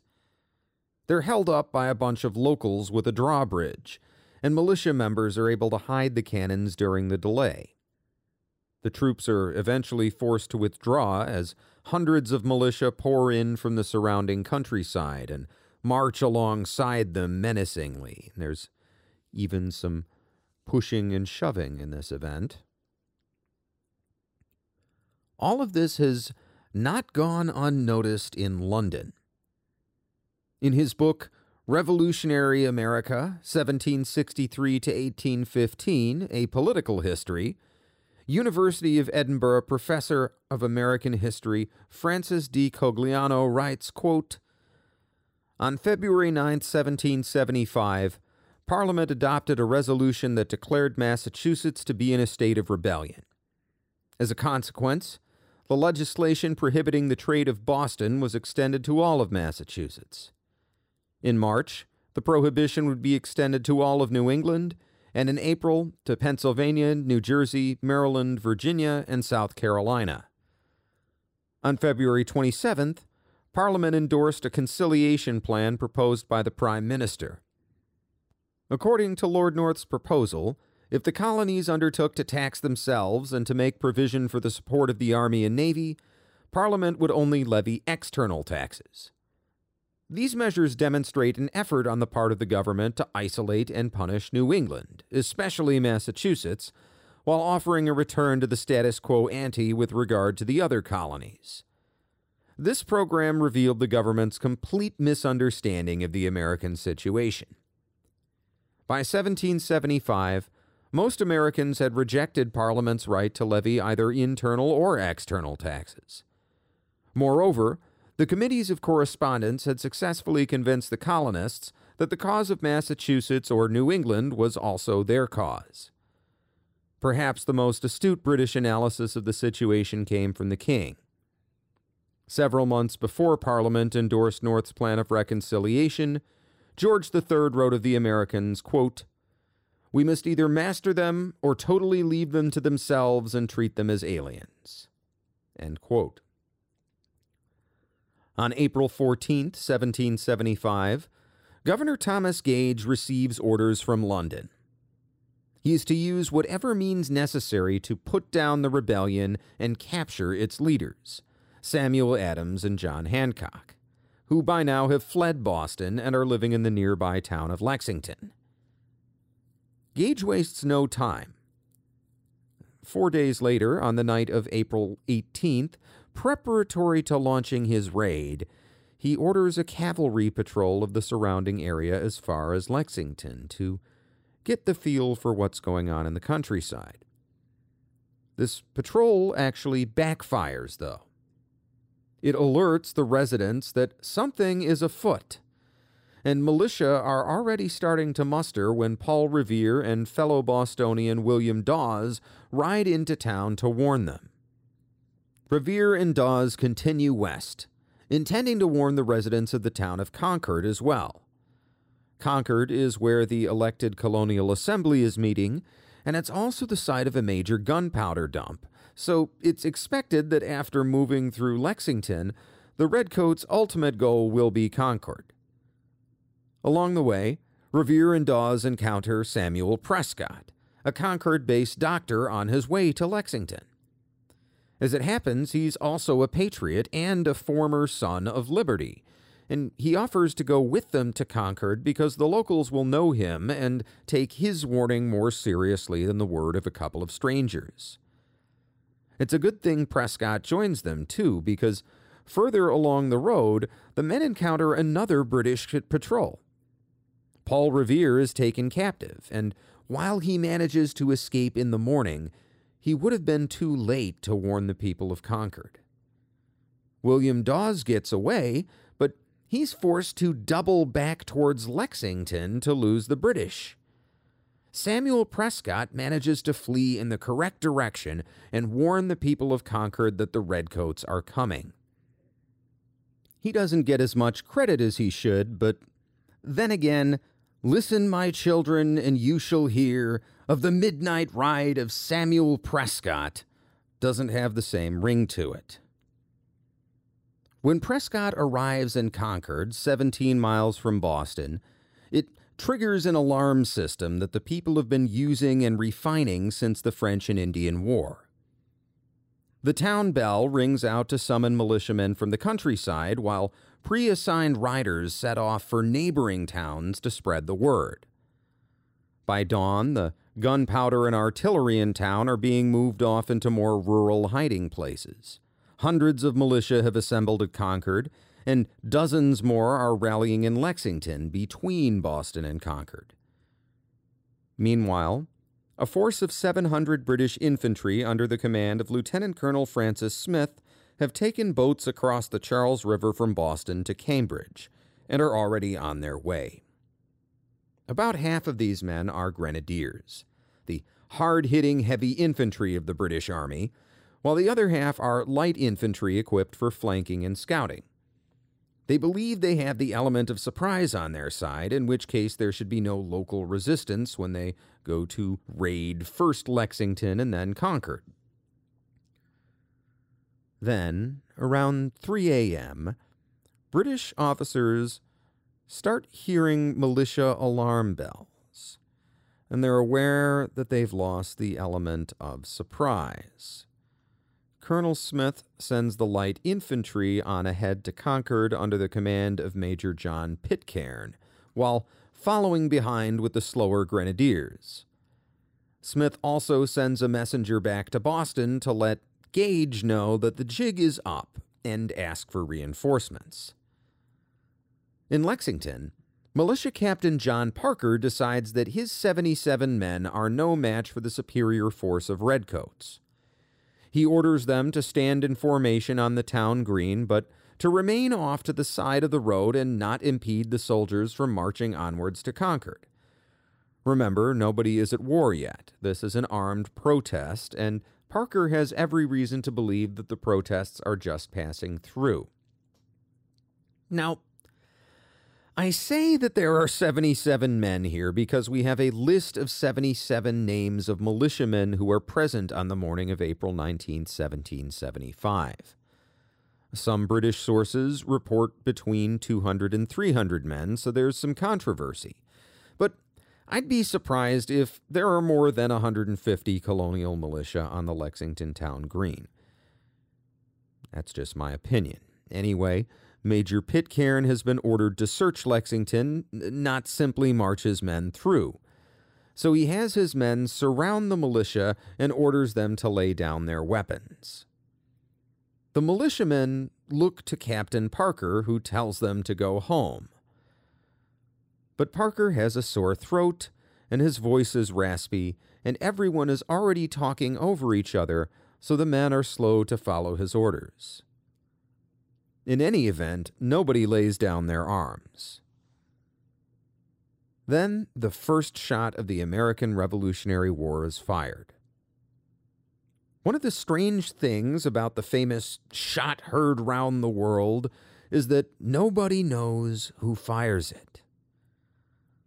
Most of the British sources say that it's fired by an American colonist, generally some guy off in the bushes or in the window of one of the houses in the village. The American accounts all say that it's a British soldier who fires the shot. Some say it's an officer shooting at a prisoner who's taken advantage of the confusion to try and escape. Pretty much the only thing that everybody agrees on is that the shot is not fired by any of the militiamen or British regulars who are actually pointing their rifles at each other. Immediately upon hearing a shot go off, soldiers on both sides open fire. The militiamen stand confused for a few moments, at first believing that the regular soldiers are only firing powder with no musket balls. But when they hear the groans of wounded men and see men around them going down, they quickly turn tail and run, pursued by a British bayonet charge. With the militia driven off, Pitcairn's men begin to get out of his control, and their search of Lexington threatens to turn into a full on looting. Fortunately, Lieutenant Colonel Smith shows up with the grenadiers and restores order. The good news is that by the time of the fighting, Patriot leaders Samuel Adams and John Hancock have been successfully evacuated. The bad news is that the road now lies open for the Redcoats to march westward to Concord, which they do. By this point, approximately 400 militia members have gathered in Concord. Around 250 of them march out to meet the Redcoats, expecting to see a smaller force, but when they spot them a mile and a half from the town, at the sight of 700 redcoats, the militia wisely retreats to Concord, where the leaders concur and decide to withdraw from the town across the North Bridge, which, as you might expect, is north of town. Withdrawing across the bridge achieves two things. First, it removes the militia from the town proper, so the Redcoats are free to proceed with their search without having to disperse the militia by force. This delay also allows more militia to stream in from surrounding areas, adding to the total numbers. Secondly, by withdrawing, the militia has created a choke point between themselves and the regular troops. If the Redcoats want to disband them, they're going to have to cross the bridge. At first, Militia Colonel James Barrett lines his men up a full mile from the bridge, well clear of the town. They've taken up position on a hill where they have a good view of what the British are up to. Lieutenant Colonel Smith orders most of his men to search the town of Concord, which they do in good order. They even pay for food at the local tavern, although they do throw hundreds of pounds of musket balls into the mill pond and smash the wheel carriages for two large cannons they find. But for the most part, the search is a bust. Most militia supplies have already been relocated. Smith orders a detachment of grenadiers to block the South Bridge to stop any militia from coming in from the south of town, and he sends another detachment of men to block the North Bridge. A small expedition sets off across the North Bridge, steering clear of the militia troops, to march north and search the militia colonel James Barrett's personal farm, where there is rumored to be a militia supply cache. Only 115 redcoats are left to guard the North Bridge from the now 500 strong militia. Sensing his advantage, Barrett advances his militia to within 300 yards of the bridge. He orders them to load their weapons, but not to fire unless fired upon. The militia line up two abreast and begin to advance towards the bridge itself. This is an attempt to intimidate the Redcoats into withdrawing. And Captain Walter Laurie, the commander of the Redcoats at the bridge, sends a message to Lieutenant Colonel Smith in town asking for reinforcements, and in the meantime, he withdraws his light infantry across the bridge. They also line up in a long column with the officers near the front to command the action. They're in what's called a street firing formation, designed for a narrow front of men to fire a volley, run to the back of the formation while the next rank moves up, and so on. But this is an advanced, complex drill. And many of these particular British troops are relatively green, and there's a lot of confusion as they try to form up. Now, Walter Laurie, the commander of these redcoats, does not give the order to fire, and as a matter of fact, much like in Lexington, nobody's sure who fires first. But according to Captain Laurie's own report, it's a British infantryman who either panics or can't hear his orders properly. At this single shot, two more British soldiers fire their guns. And this causes the entire front rank of British troops to fire, killing two militiamen. At this, the militia returns fire, wounding 13 British soldiers, including four officers, and killing three more. Outnumbered, Laurie's men run back to town. On their way, they pass Lieutenant Colonel Smith, who is on his way to relieve them with a force of grenadiers. When Smith arrives at the bridge, the militia hangs back. Barrett has pulled most of them back to the hill, with a small group of men under the command of Major John Buttrick holding a defensive line behind a stone wall. Then there's a bizarre 10 minute pause in the action where nobody fires. In his book, Paul Revere's Ride, American historian David Hackett Fischer writes, quote, the grenadiers saw the Minutemen behind their wall on high ground and halted while still out of range, 200 yards away. The British officers came to the front and studied the American force with a new respect. Amos Barrett wrote later If we had fired, I believe we could have killed almost every officer there was on the front.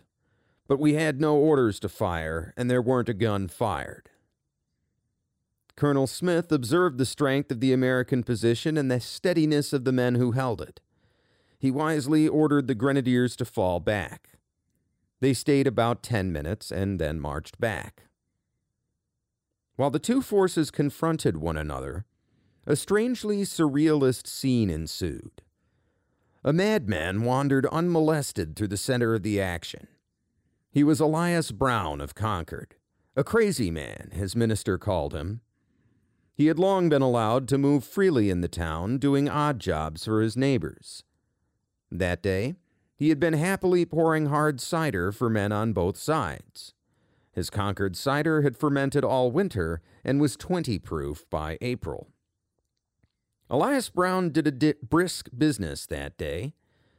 When the fighting began at the North Bridge, he went among his New England townsmen and said that he wondered what they killed them the regulars, for. They were the prettiest men he had ever seen and kept him drawing cider all the time. For a moment, this crazy man may have been the sanest person in town. Following Smith's withdrawal, the American militia stays put. They even allow the detachment of men sent to search Colonel Barrett's farm to return across the bridge unmolested. But as Lieutenant Colonel Smith wraps up his search of Concord, more militia are continuing to pour in. Not just into Concord itself, but along the road leading from Concord back to Lexington. By late morning, when the search is complete, approximately 1,000 militia are in the area, outnumbering the British regulars. What begins as a simple march back to Boston soon turns into a panicked retreat. About a mile outside of Concord, at a place called Brooks Hill, 500 militiamen have mustered south of the road. A detachment of British troops charges them to try and drive them off, but they hold their ground and inflict several casualties, forcing the British to withdraw under fire. A little further down, at a bend in the road now known as the Bloody Angle, militia fire from the woods and kill or injure 30 more British soldiers. The Redcoats are only able to escape by breaking into a run. They can make better speed on the road than the militia can through the woods, and by running, they're able to barely make it back to Lexington. By now, there are more than 2,000 militiamen in the field, with more still coming in. Major Pitcairn's horse has bolted, and he's running on foot with the men. Additional ambushes have further denuded the British troop numbers, who are almost out of ammunition as well. After all, they had equipped for a quick expedition facing light, if any, resistance. When they got up this morning, they weren't expecting to face a pitched battle. The British are saved from further disaster by a thousand troops under the command of Earl Hugh Percy.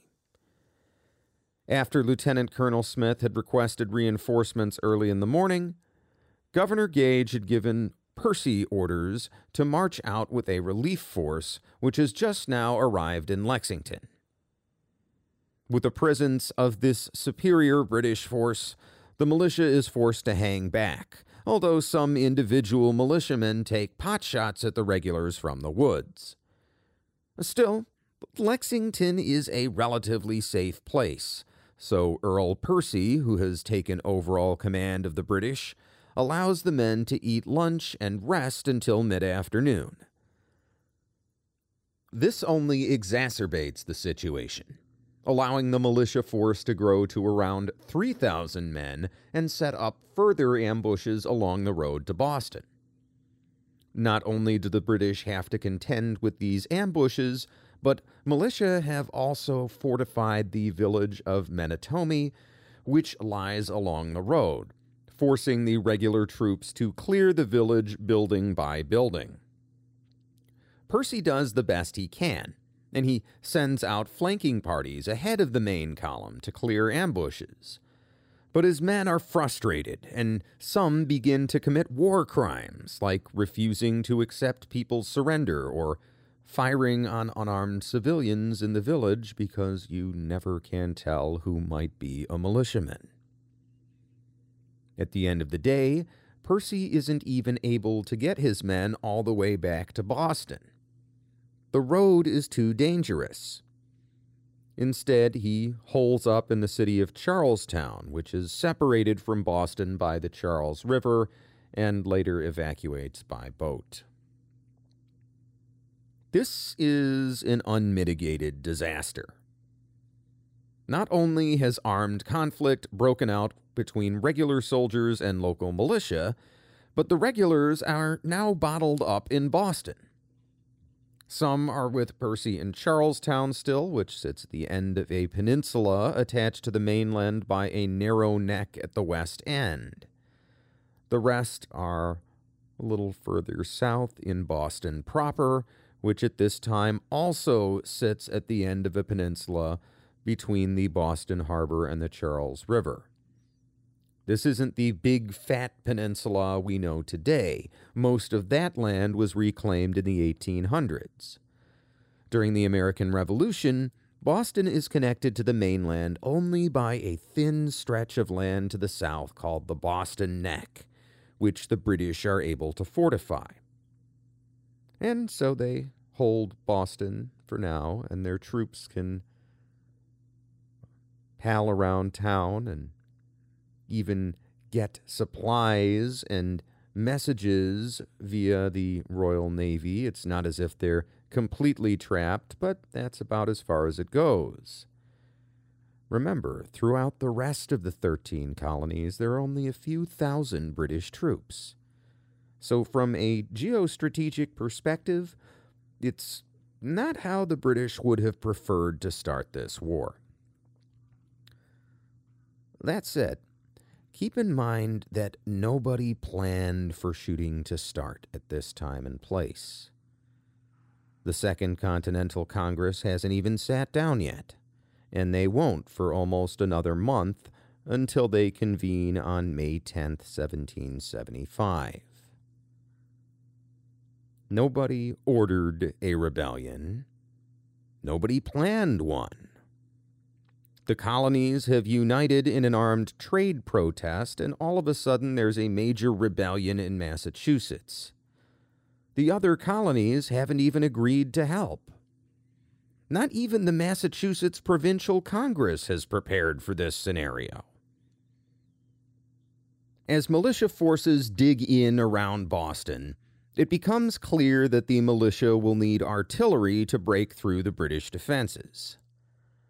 To that end, on May 3rd, the Provincial Congress promotes then Captain Benedict Arnold to colonel and dispatches him to recruit men to seize Fort Ticonderoga, a strategically important British fort in far upstate New York that controls the portageway between Lake George and Lake Champlain, a key link in any inland logistics route between British Canada and the Northern American colonies. More to the point, Fort Ticonderoga has a large supply of cannons that could be useful in a siege. Arnold works quickly and joins up with a Vermont militia called the Green Mountain Boys, led by frontiersman Ethan Allen. By the pre dawn hours of May 10th, just a week later, The combined force of less than 100 men is assembled near Fort Ticonderoga, ready to strike. Ticonderoga is an inland fort, and since the British took Canada from the French in 1763, it's only had a small garrison. Even so, the 50 or so defenders have the advantage of walls and cannons, so the attackers will have to catch them by surprise. Arnold and Allen's men run out of the nearby woods towards the fort and are quickly spotted by a single sentry. He tries to fire a warning shot with his musket, but his gun misfires, and he runs away into the fort, and the American militiamen run in behind him. It's still dark out, and most of the small garrison is in bed. The militiamen quickly run into the barracks and wake them up to inform them that they have just been captured. By the time the British commander, Captain William Delaplace, even knows that he's under attack, Fort Ticonderoga has already been seized. This is a huge win for the Americans, and it's accomplished with no British casualties and only one slightly wounded American who gets cut by a bayonet. This raid is successful, but so is the following raid further north to Fort Crown Point on the south shore of Lake Champlain. Arnold and Allen's militia make a similar surprise attack with similar results and even capture the bulk of the British fleet on the lake. And most importantly to the broader war effort, they're able to capture 180 cannons including heavy siege guns that could come in very much in handy in the siege of Boston. On the same day that Benedict Arnold and Ethan Allen capture Fort Ticonderoga, May 10, 1775, the Second Continental Congress is convening in Philadelphia. The membership is largely the same as the First Continental Congress, with a few minor differences and one important one. Peyton Randolph, the president of the First Congress, will be president of the Second, but will almost immediately be recalled to Virginia to serve as president of the House of Burgesses, the Virginia Assembly. He is replaced in the Continental Congress by a 32 year old attorney and state legislator who's little known outside of Virginia, a guy named Thomas Jefferson.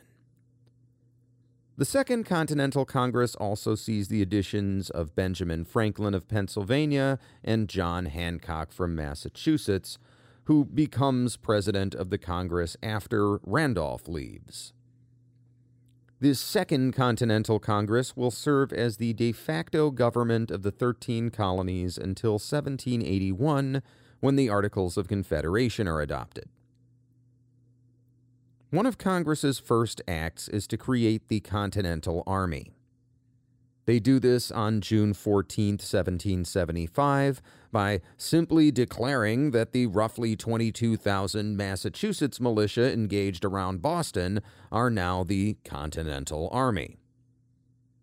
Understand that no one has given the Continental Congress authority to do any of this.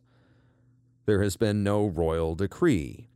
There has been no election except for the elections for the assemblies of the various colonies. These people have simply decided to declare the existence of an army, and now there's an army. It's amazing how that happens sometimes. Now, to be fair, I should note that there are at this point militias training in almost every colony. Even as Congress is meeting, newly raised Pennsylvania militiamen are drilling on the green outside. Outside of Boston, militias from around New England have joined the fight. Even as many Massachusetts militiamen are returning to their homes to tend to their crops, Nathanael Greene arrives from Rhode Island with 1,400 men. And if you want a good example of the anti parliament but still fundamentally loyal nature of some of the early revolutionaries, look no further than these guys who come, quote, in His Majesty's service and in the pay of the colony of Rhode Island for the preservation of the liberties of America. To command their new Continental Army, Congress elects Virginia Representative George Washington as the Commander in Chief on June 16th. Washington had served as a first a lieutenant colonel and then a colonel of the Virginia Regiment during the French and Indian War. We touched on some of his service in one of the more recent episodes.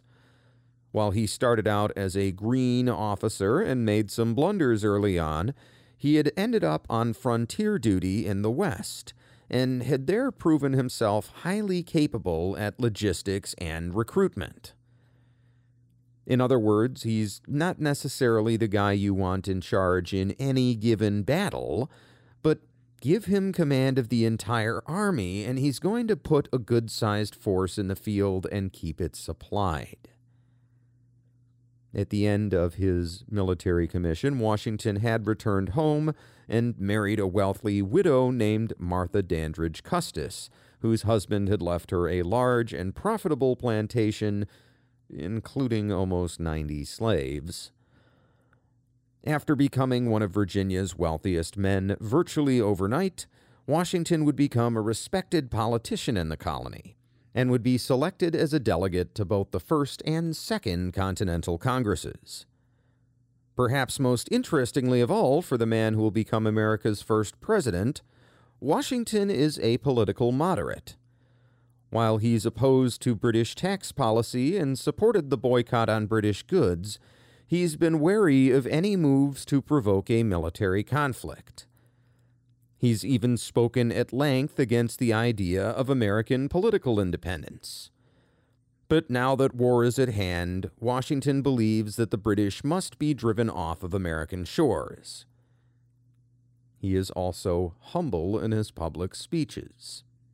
When Congress votes to make him commander in chief, he says, quote, I am truly sensible of the high honor done me in this appointment.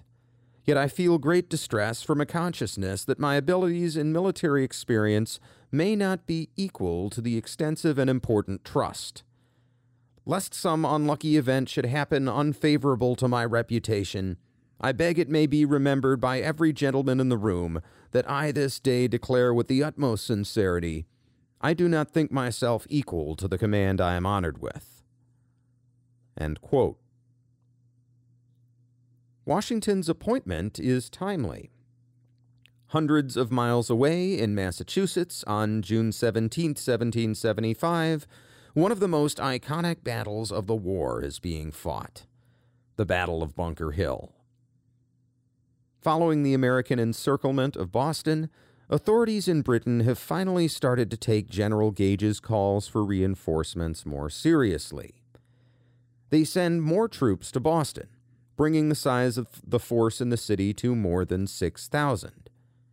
Eventually, by the end of the siege, it will rise, according to some accounts, to more than 9,000. They also send three generals who will become important in the early part of the war Generals William Howe, John Burgoyne, and Henry Clinton. Along with General Gage, they form a plan of attack to break out of their encirclement. The first step is to launch an amphibious assault north of Boston across the Charles River to the Charlestown Peninsula. This peninsula is only lightly defended by colonial militia, and it should be easy to drive them back. Thomas Gage pairs his military planning with an olive branch. On June 14th, he issues a proclamation granting amnesty to any rebels who lay down their arms unless your name is Samuel Adams or John Hancock. There are few takers. Instead, the colonists are already taking steps to fortify the Charlestown Peninsula. They have occupied Bunker Hill, a tall hill at the northwest of the peninsula close to the land bridge, where cannons can be brought in to fire on Boston.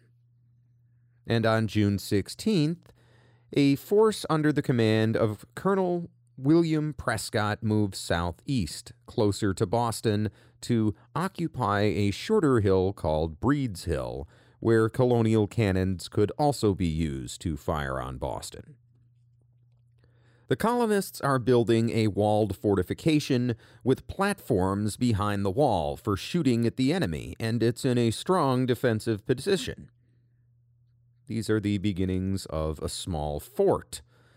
And when British sentries spot this, their commanders decide to launch their attack the next morning before the defenses can be completed. General Howe the senior British officer is in overall command and orders the attack force to assemble first thing in the morning. Unfortunately for the British, it takes more than six hours for their troops to assemble and get to the boats. Howe's force of 2,000 troops sails for the far eastern end of the Charlestown Peninsula, where they intend to form up and move around Breed's Hill from the north. They'll encircle it, cut it off from any reinforcements from Bunker Hill or the mainland, and force the troops there to surrender, and then they can push forward and deal with any Americans on Bunker Hill. Speaking of Bunker Hill, General Howe sees the American troops there and assumes that they are reinforcements already on the way to Breed's Hill, so he himself calls for more reinforcements. These British troops will ship over shortly, bringing the total on the British side to around 3,000 troops. I should point out at this time that estimates vary for the number of American troops involved. The classic narrative is that the Americans are outnumbered, but there seem to have been around 3,200 colonial troops in the battle altogether, which would mean they outnumber the British. This confusion probably arises from the fact that these are militia troops that often show up to the battlefield and leave it at will. So there are probably no more than around 1,500 colonial soldiers actively involved in the fighting at any given time. Preceding the landing of their army, the British have bombarded the colonial position on Breed's Hill. The bombardment only takes out one militiaman who unfortunately is killed. And, but while the Royal Navy ships in the Charles River are imposing, their guns are designed primarily for shooting at enemy ships and can't really shoot high enough to hit the colonial fortifications. British guns in Boston, meanwhile, barely have the range. But the bombardment is enough to halt any further work on the fortifications, since the militiamen at least have to take cover. When Howe's troops land, they march as planned for the area north of Breed's Hill, where they can get around the colonial position. Now, you might be wondering why they don't march around the south side of the hill, where they could take advantage of supporting fire from the Royal Navy and their artillery across the river from Boston. The answer is that the town of Charlestown lies at the south end of Breed's Hill, and Charlestown is full of colonial militia. If Howe tries to march his men around the south side of Breed's Hill, they'll come under fire from the town, which means they'd have to get into bloody, messy, street to street fighting, and urban combat is rarely a good idea, no matter what historical era you're in. So, Howe either has to go north of Breed's Hill and surround it, or make a direct assault. In fact, the colonial forces in Charlestown do play a role in the battle. When British Brigadier General Robert Pigot's reinforcements land slightly south of where Howe's men landed, they come under fire from snipers in the town. Ultimately, hundreds of the British reinforcements have to divert to set fire to the buildings in order to force the militia to retreat. By burning down the buildings, they avoid urban fighting for the most part. Also, they are assisted again by an artillery barrage from the British fleet, but they are still bogged down and not able to get involved in the fight for Breed's Hill. Howe's troops face a few issues as they approach the colonial north flank. The militia have lined up behind a rail fence which provides a little bit of protection, and the land is crisscrossed by more fences that force the redcoats to keep stopping and dressing their lines every time they climb a fence. Because this whole area is a no man's land, the Charlestown Peninsula has been mostly abandoned since April, and in the two intervening months, the hay has grown waist high, which makes it harder to walk. Worst of all, the British have brought cannons with them, but due to a logistical screw up, they've brought the wrong caliber of cannonball.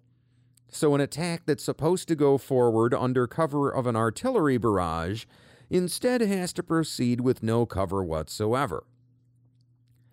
If that's not enough, at this particular moment, the supply situation favors the colonists and not for the reasons you'd expect. Despite being hemmed up in Boston, the British have an open sea connection to the rest of the British Empire, and their troops are very well supplied. Perhaps too much so. They're wearing heavy wool coats that are great in winter, but are too hot in the summer sun. They're carrying a heavy kit with enough gear to survive for weeks in the field. All of this expensive kit weighs them down and tires them out. Meanwhile, the colonial militia are lightly equipped and dressed for the occasion. Unfortunately for the colonists, they are also short on gunpowder, so they need to conserve their ammo. While it's not clear who says it, one of the colonial officers orders the men not to fire until they see the whites of their enemy's eyes. In other words, don't waste your powder on long range shots. So, as the over equipped regulars move forward slowly, firing ineffective long range volleys and tiring themselves out, the colonial militia waits until the enemy gets within about 50 yards before returning accurate, effective short range fire. After receiving a few of these volleys and suffering heavy casualties, the British troops break and retreat. At the same time, a diversionary attack against the American fortification on Breed's Hill, led by General Pigot, also fails, since it doesn't draw off any more colonial troops. Howe and Pigot decide to attack again. This time, Pigot's attack on Breed's Hill will not be a feint, but will have more men to support it. The second British attack fails again, with even more men wounded. The third time, Howe orders his men to drop all their non essential gear and move forward only with their weapons and ammunition. He also orders the main body of British troops to launch a frontal assault on Breed's Hill directly, with only a token diversionary force to attack the guys at the fence line north of the hill. At this point, the colonial position is desperate. Men are running out of ammo and withdrawing to the relative safety of Bunker Hill, while General Israel Putnam, the overall American commander is struggling to find fresh, fully armed men to send forward. The defenders on Breed's Hill now number only around 700. When the third British attack comes, the defenders expend all of their ammunition before the fight devolves to hand to hand combat. General Putnam and Colonel Prescott manage to salvage an orderly retreat. The men at the fence line withdraw in good order, continuing to lay down fire against the British and cover the retreat of the rest of the men. The forces in Charlestown are also able to escape before the defenses on Breed's Hill fall and they're completely cut off. But they continue to withdraw. And as the militia from all of the Charlestown Peninsula continues to retreat, Bunker Hill also falls. Basically, there's nobody there to defend it, so Putnam and Prescott have to pull their last few remaining men back, and the militia lose the entire Charlestown Peninsula to the British. At the end of the day, it's a British victory, but it's a Pyrrhic one. More than 200 British soldiers and 19 officers lie dead around Breed's Hill, with more than 800 soldiers and officers wounded. The colonists suffer fewer than 150 killed and 300 wounded. The Battle of Bunker Hill has proven two things. First, that the colonial militia is a more dangerous fighting force than the leadership in London had given them credit for. Second, that Parliament will crush the colonial militias if they so choose. Let's face it, by European standards, a battle of this size is barely worth being called a battle. The 13 colonies and their population of 2.5 million simply can't hope to compete against the mighty British Empire, which has around 7 million subjects in Great Britain alone. Maybe with George Washington in charge, they'll punch above their weight in terms of manpower and logistics, but the long game favors the British and their mighty empire and their massive fleet. On June 25th, General Gage sends his report on the battle back to Britain. The large loss of troops and the general embarrassment the British Army has suffered at the hands of a few rebels appear to be the last straw. Gage is fired as governor and replaced by General Howe. To be fair, he seems to be a scapegoat for Parliament's failure to either appease the colonists or pacify them up to this point. But politics are what they are, and so General Gage exits our story. During the first year of the war, the Continental Congress begins to act as a de facto national government for the 13 colonies, especially in diplomatic affairs. They begin referring to the colonies as the United Colonies and reaching out to European powers. Most importantly, they're in communication with Great Britain, from whom they have still not declared independence. In their 1774 petition to the king, the one King George never received, Congress had blamed Parliament for all of the current trouble.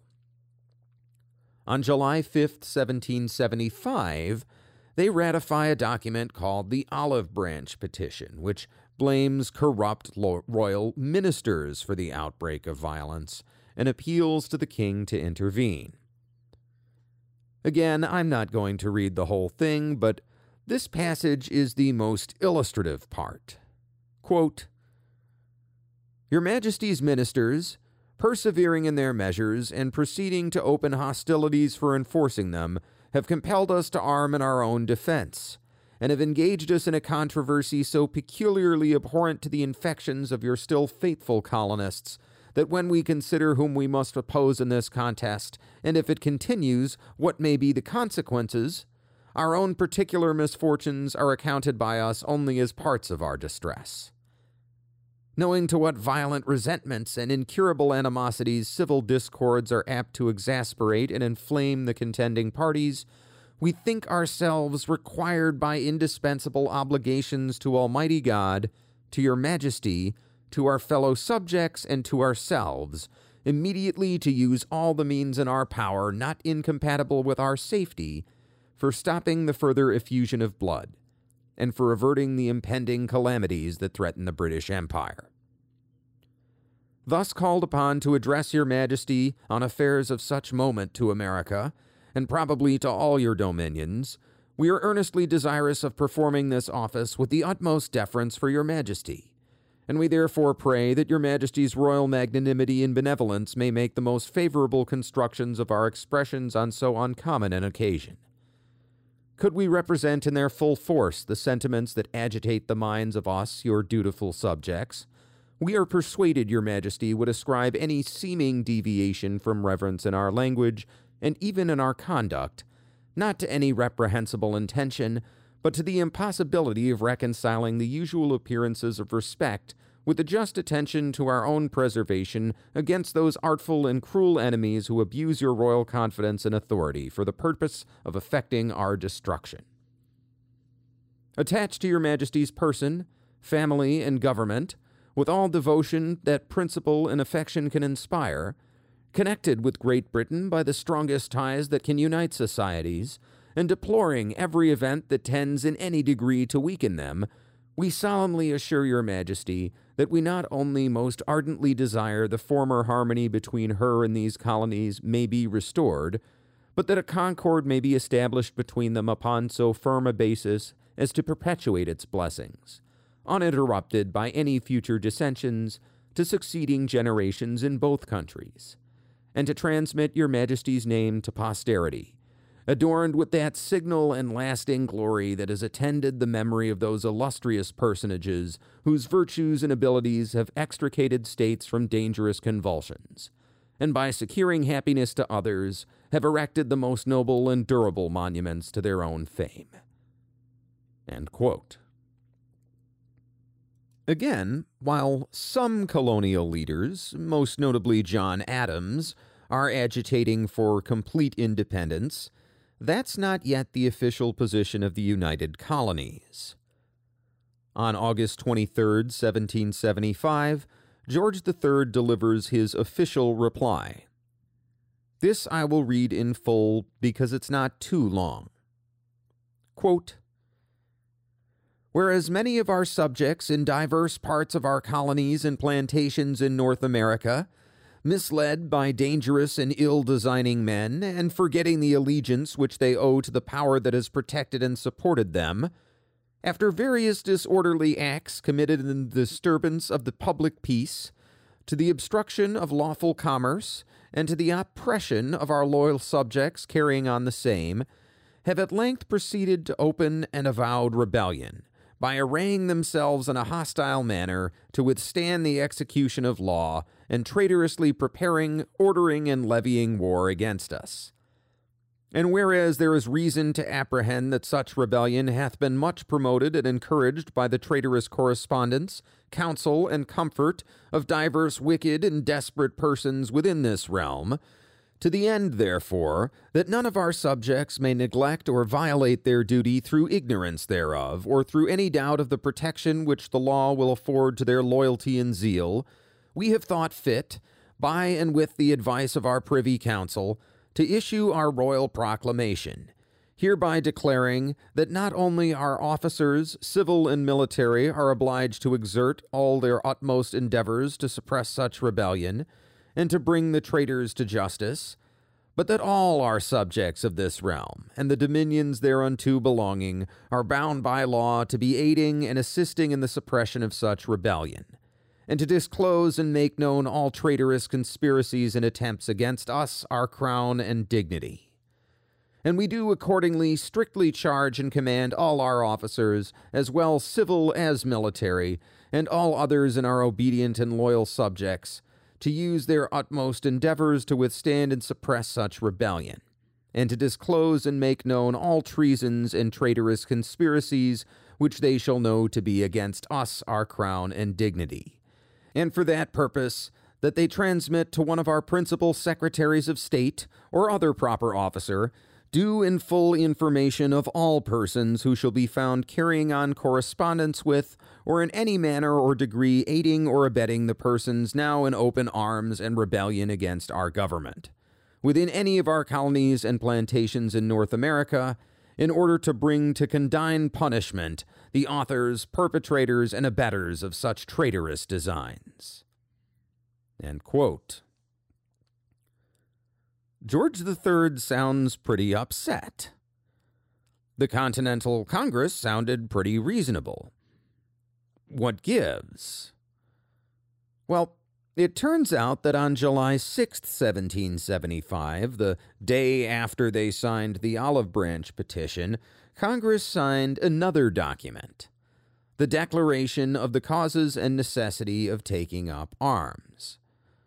Now, I'm not going to dig into the text of this document because we've been doing a lot of that, and it mostly lists the same grievances against the crown as the Declaration of Independence. It concludes in part, quote, In our own native land, in defense of the freedom that is our birthright, and which we ever enjoyed until the late violation of it, for the protection of our property acquired solely by the honest industry of our forefathers and ourselves, against violence actually offered, we have taken up arms.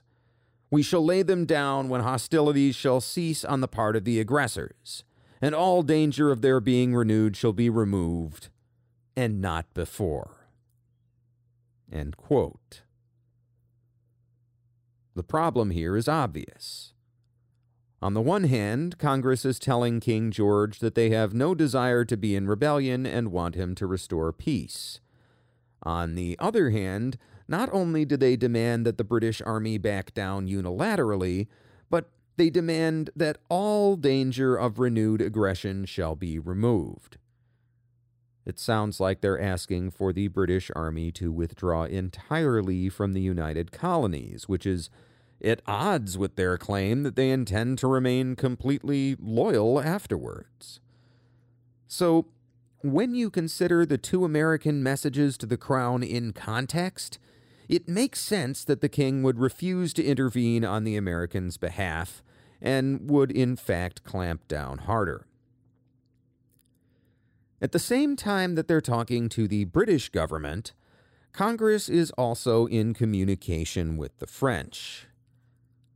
As early as December of 1775, French Foreign Minister Charles Gravier sends a secret envoy to meet with Congress and get a sense for what these Americans are all about. When the envoy returns to France, his report leads Gravier to conclude that it would be a good idea to aid the American rebels, and advises King Louis XVI to send them an arms shipment.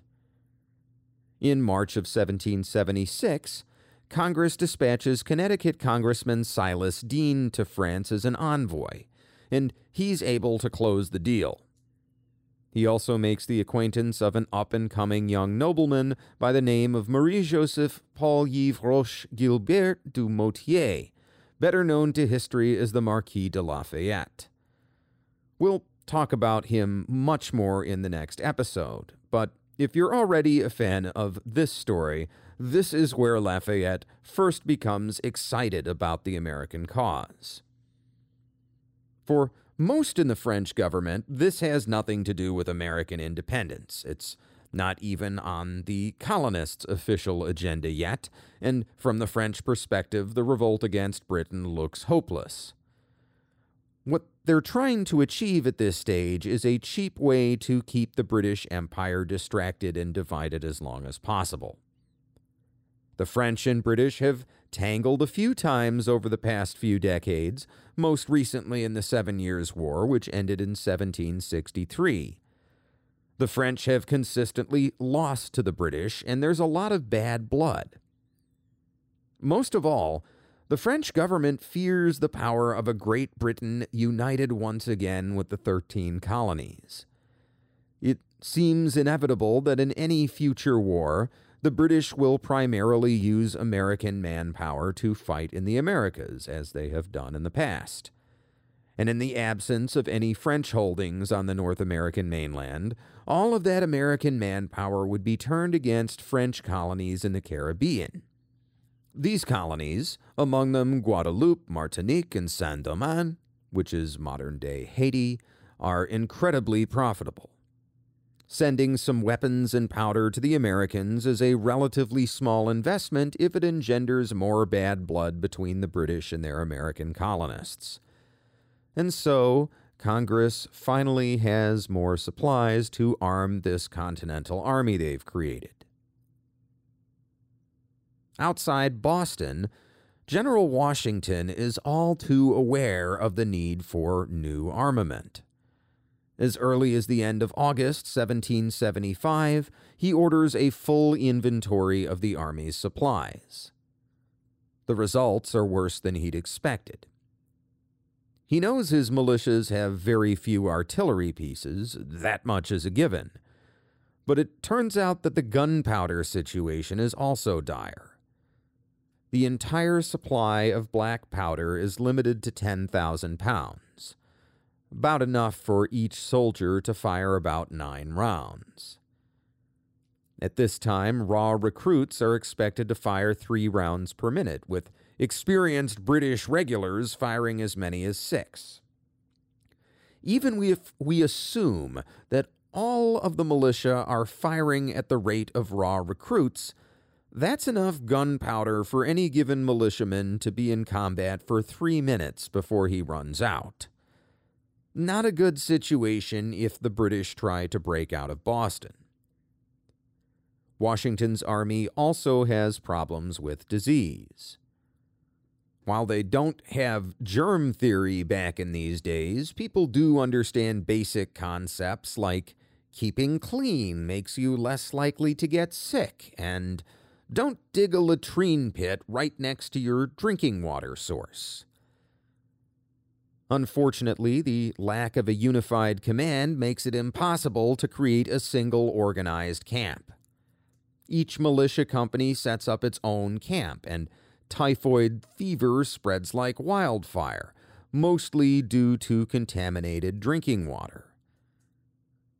One militia company sets up next to another one. They both organize their own camp, and you end up with a latrine pit from one camp next to a drinking water source for the neighboring camp. On top of that, there is a horrendous lice problem, since the New England men consider clothes washing to be women's work. They figure they'll have their wives clean their clothes when they get home, and in the meantime, there's certainly no water for bathing, so everybody's filthy. In his book, 1776, American historical writer David McCullough describes some of Washington's challenges with the American militia. Quote, the troops were in good spirits, but had yet to accept the necessity of order or obedience. Many had volunteered on the condition that they could elect their own officers, and the officers in turn were inclined out of laziness, or for the sake of their own popularity, to let those in the ranks do as much as they pleased. Many officers had little or no idea of what they were supposed to do.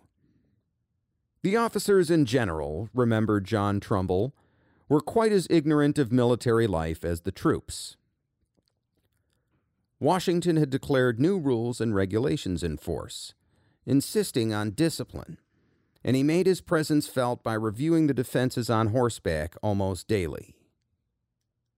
New lords, new laws, observed Pastor Emerson. New orders from His Excellency are read to the respective regiments every morning after prayers the strictest government is taking place. Those who broke the rules were subjected to the severest punishment or disgrace. They were flogged, or made to ride the wooden horse, or drummed out of camp. One man was whipped for making a disturbance in the time of public worship, another for desertion. Another received 20 stripes for striking an officer, another 30 for damning an officer but change was maddeningly slow in coming. As scathing as any eyewitness description was that provided by a precocious young New Englander of loyalist inclinations named Benjamin Thompson, who, after being refused a commission by Washington, served in the British Army, later settled in Europe, renamed himself Count Rumford, and ultimately became one of the era's prominent men of science. Washington's army, wrote Thompson, was the most wretchedly clothed and as dirty a set of mortals as ever disgraced the name of a soldier. They would rather let their clothes rot upon their backs than be at the trouble of cleaning them themselves. To this nasty way of life, Thompson attributed all the putrid, malignant, and infectious disorders that took such a heavy toll. Fortunately for the colonists, they also have some advantages. These men might mostly be farmers by trade, but 18th century farmers are used to tough manual labor. When Washington has them dig a network of defensive trenches around Boston, they do a remarkable job, so much so that the British don't attempt any further breakouts. Instead, they take advantage of their massive supply of gunpowder to fire at the militia with artillery, which is mostly ineffective due to the quality of the American defenses. Truth be told, it seems that the British are waiting for the Continental Army to fall apart due to disease and the fact that the soldiers are volunteers with farms or trades to get back to. Throughout fall and early winter, both sides stare at each other across the siege lines, with neither side launching any major attack. On the British side, there's fierce debate. Many prominent Loyalist civilians are urging the new British commander, General William Howe, to have some men row south and occupy the Dorchester Heights. This is another peninsula, similar to the Charlestown Peninsula in the north, uh, but instead in the south, and it has hills large enough for the Continental Army to threaten Boston if they had long siege guns. But Howe decides that taking the Dorchester Heights is not worth the risk.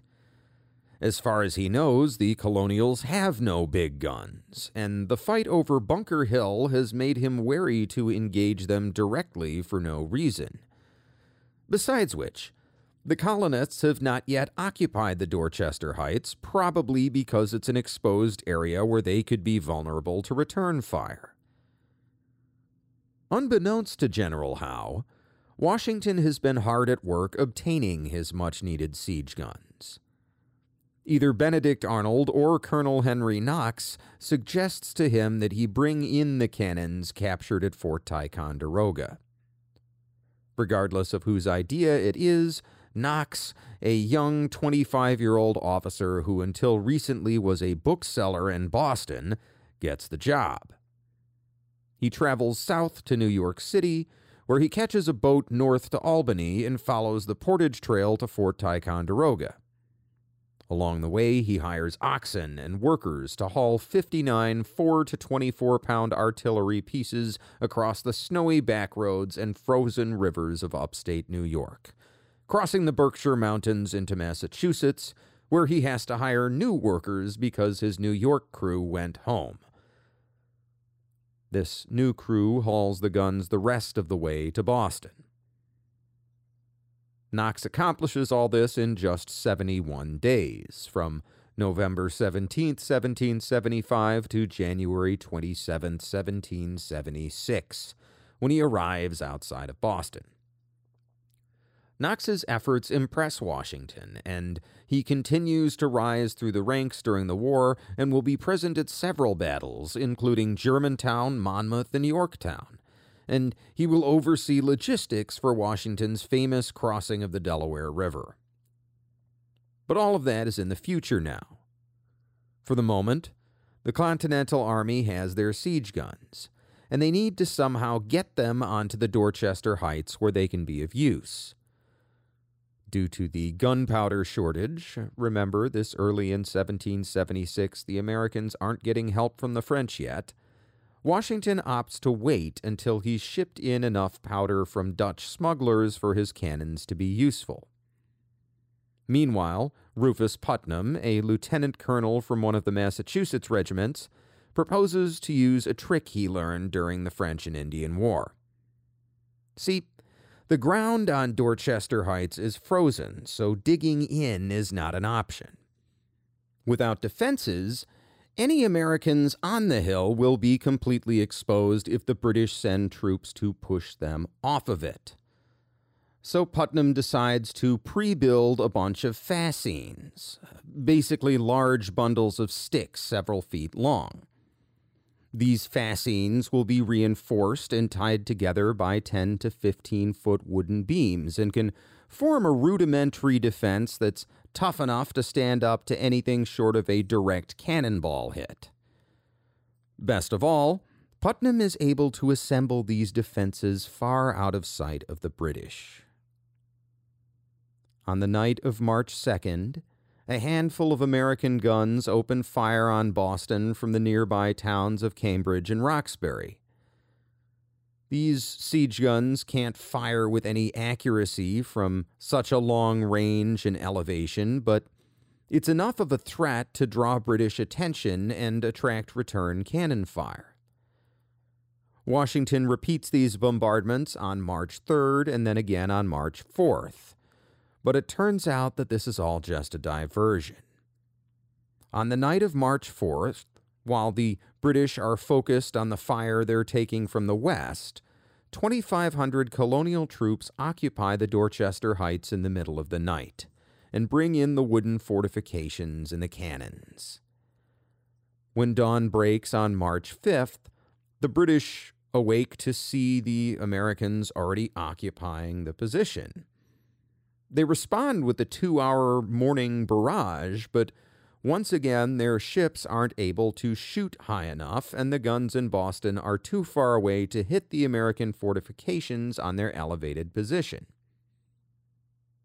Admiral Molyneux Schuldham, commander of the British fleet in Boston Harbor, tells General Howe that his ships can't remain there if colonial forces are occupying the heights.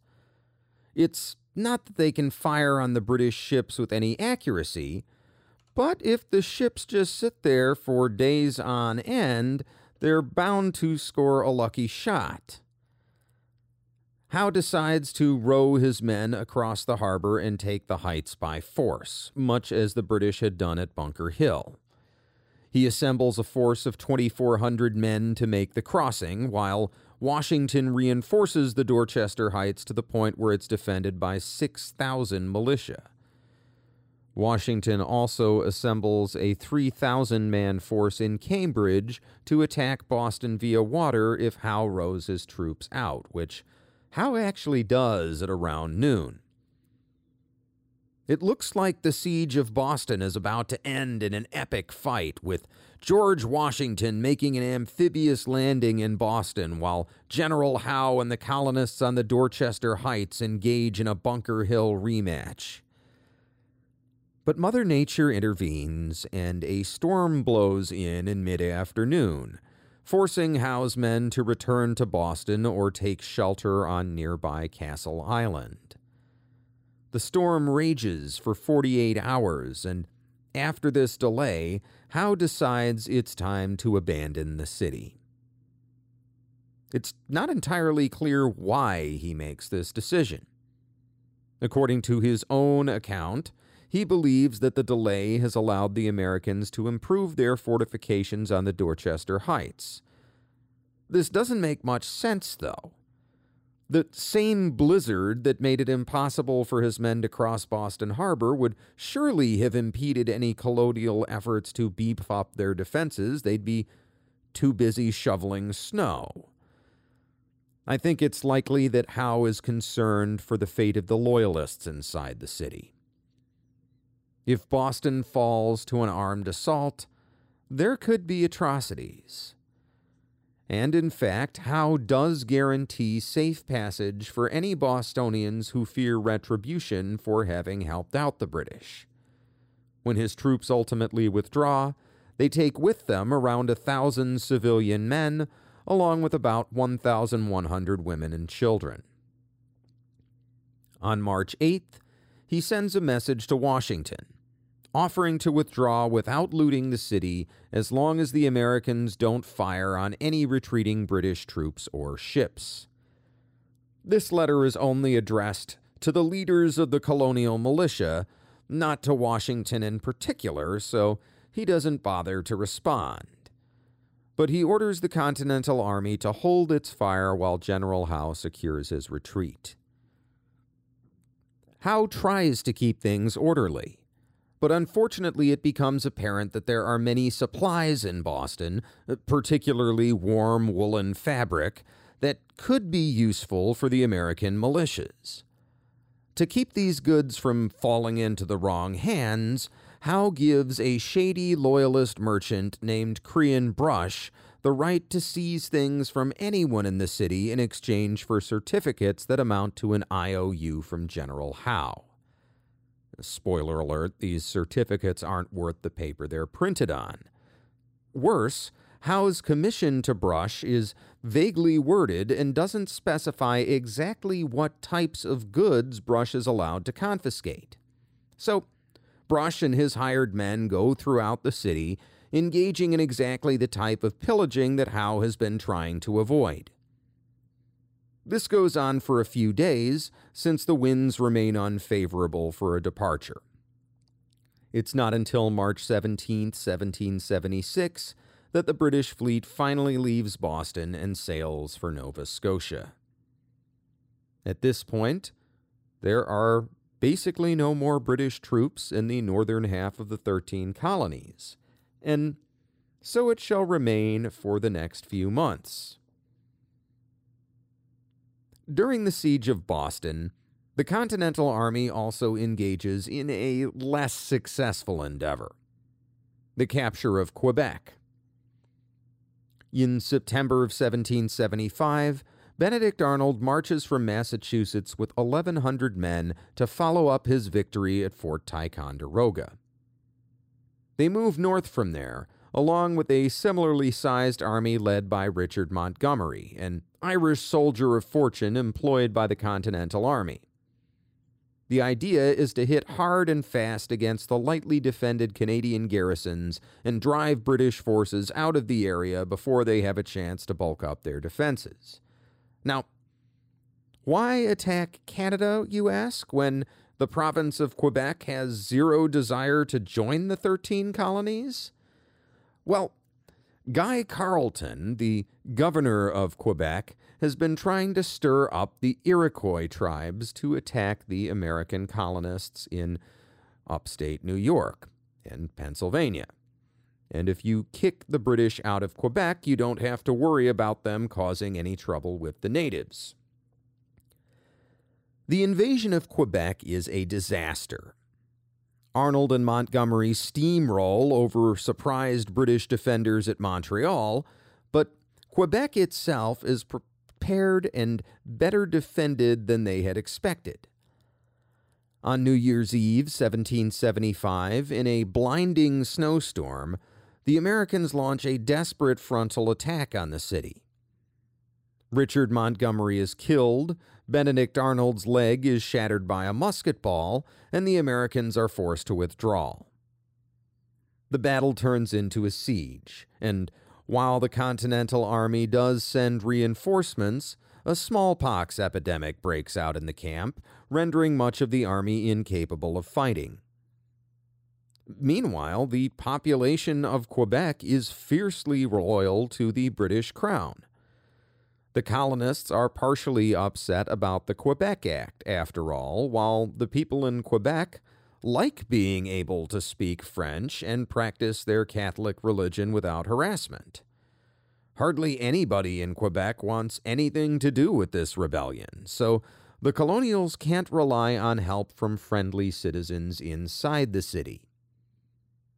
In March of 1776, an impatient Congress replaces Benedict Arnold with General John Thomas, who is traveling north from New York City but is delayed until mid April by ice on Lake George. By the time he gets to Montreal, his troops' contracts are up.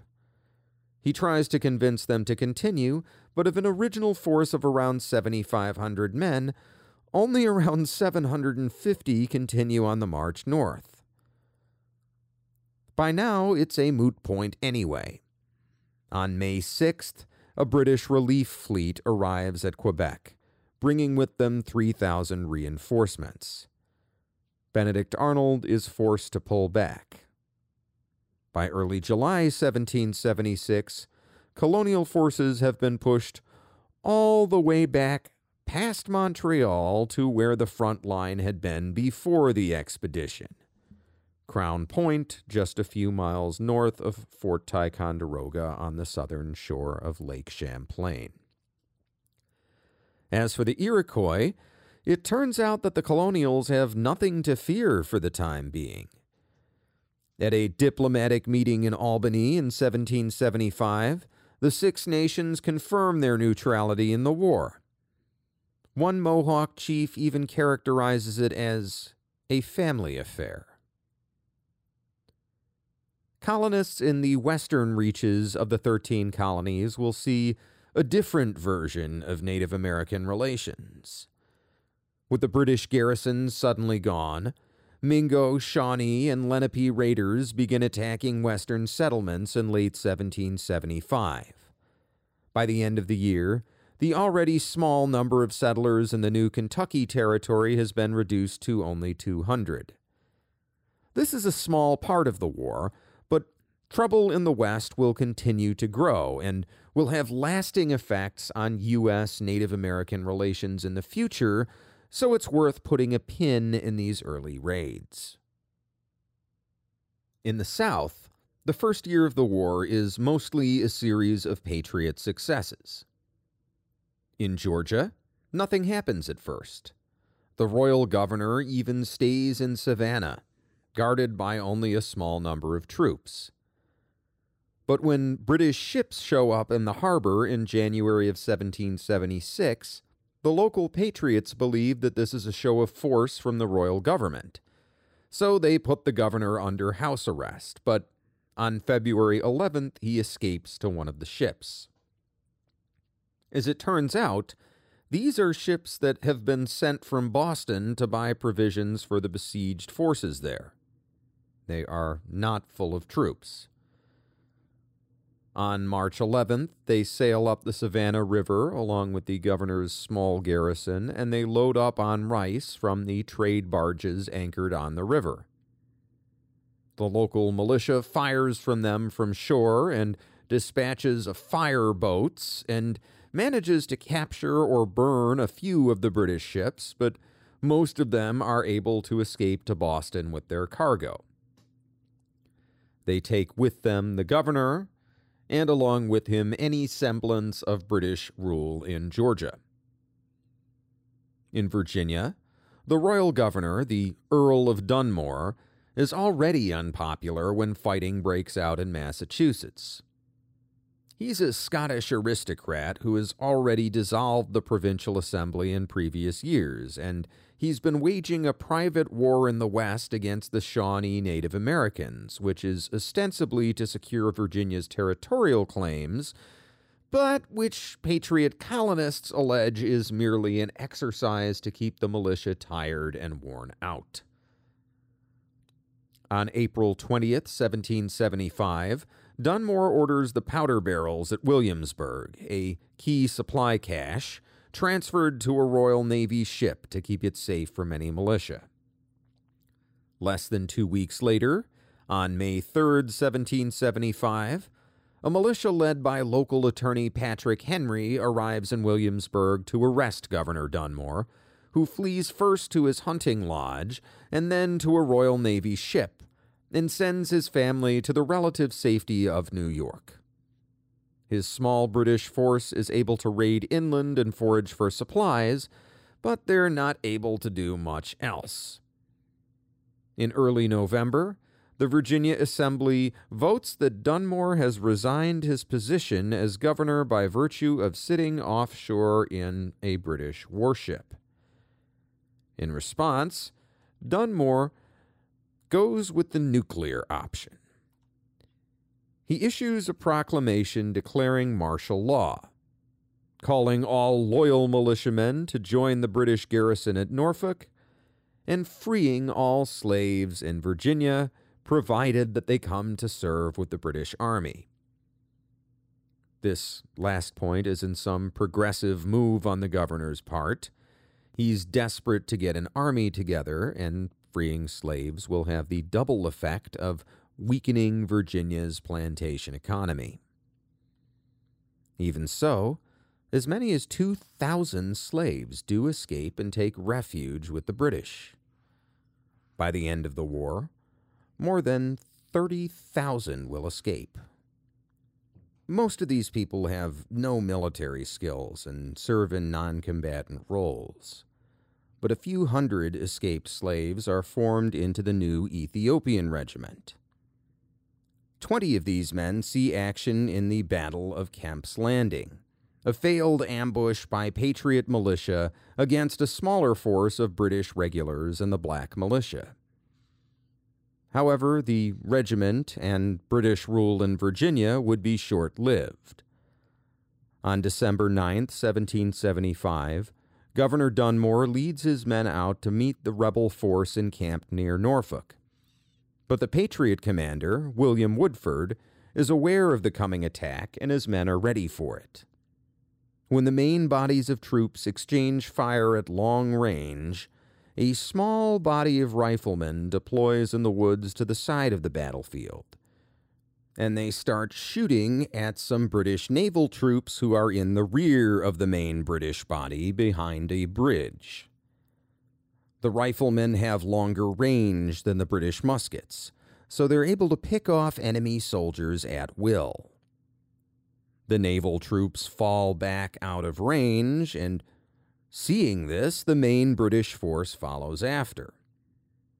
With the arrival of more Patriot militia from North Carolina in the following days, Norfolk is essentially under siege. So Dunmore orders his entire force to evacuate by sea.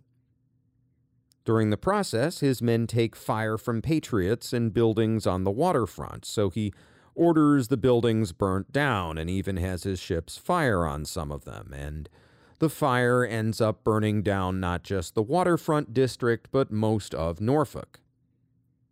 Meanwhile, hundreds of members of the Ethiopian regiment die to smallpox while sitting on boats in the harbor. Dunmore joins his family in New York, but soon sails back to Scotland and while he will serve as governor of the Bahamas after the war, he is the last British governor of Virginia. The story in the Carolinas is similar. And I don't want to get bogged down in a blow by blow recounting of every single military action in the American Revolution. Local loyalists rally to the small British force in Cross Creek, most notably a force of 3,500 Highlanders led by Donald MacDonald. But when they hear that they'll have to fight their way past Patriot militias to the coast to join with the main British Army, most of these would be Loyalist militia turn home. General Henry Clinton soon arrives from Boston to take command in the Carolinas, and he tries to move the British headquarters from Cape Fear to the more defensible city of Charleston. But Charleston is already in Patriot hands, and his assault on the city fails. And in early July of 1776, he sails his army to New York to join the campaign that's just beginning there. The only other important thing to say about the story in the Carolinas is that the British have been arming their Cherokee allies who live inland to the west of the colonies. With the outbreak of war, many of these Cherokee honor this alliance by forming raiding parties to harass colonial militia. This creates a lot of bad blood along what had been a relatively peaceful frontier, with results that last well beyond the American Revolution. And that's where we'll leave off on the military front for now. In July of 1776, which is an important month for the Revolution. Politically, we all know the rough outline of what happens in July of 1776. The 13 colonies declare independence from Great Britain. But how does Congress finally get to that point of no return? In the latter half of 1775, there are a handful of Congress members in favor of independence. In early 1776, independence is the majority view. What changes? To begin with, there is that refusal of King George to accept the Olive Branch petition and his declaration that the colonies are in rebellion, but it goes a lot deeper. To begin with, there's a speech that King George gives to Parliament on October 26, 1775, where he says, quote, It has now become the part of wisdom and in its effects of clemency to put a speedy end to these disorders by the most decisive exertions.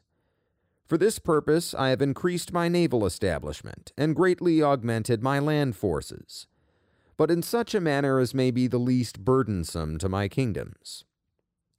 I have also the satisfaction to inform you that I have received the most friendly offers of foreign assistance, and if I shall make any treaties in consequence thereof, they shall be laid before you. That last bit, the friendly offers of foreign assistance, refers to German mercenaries the Crown is about to hire to help put down the rebellion. Sending in British troops to restore order is one thing hiring foreign mercenaries to fight against your own citizens is another matter entirely. When word of this speech reaches the colonies, people are understandably outraged. Around the same time, Parliament throws more fuel on the revolutionary fire by passing the Prohibitory Act. This law outright bans trade with the 13 colonies, but it goes further. It declares any ships found trading in American ports to be prizes of war, subject to seizure by the Royal Navy. Effectively, it's a blockade on the entire American economy. This is bad news for ordinary people. Think about it the mother country has literally put an embargo on the colonies. This isn't a targeted military action against some radical militias. It's an attack on everybody, including loyalist citizens. But if you're advocating independence, Parliament has just given you a gift. In a letter to Horatio Gates, who at the time is an adjutant general to George Washington in the siege of Boston, John Adams writes, quote, In politics, the middle way is none at all. If we finally fail in this great and glorious contest, it will be by w- bewildering ourselves in groping after this middle way. We have hitherto conducted half a war, acted upon the line of defense, etc. But you will see by tomorrow's paper that for the future we are likely to wage three quarters of a war. The continental ships of war and provincial ships of war and letters of marque and privateers are permitted to cruise upon British property whenever found on the ocean. This is not independency, you know. Nothing like it.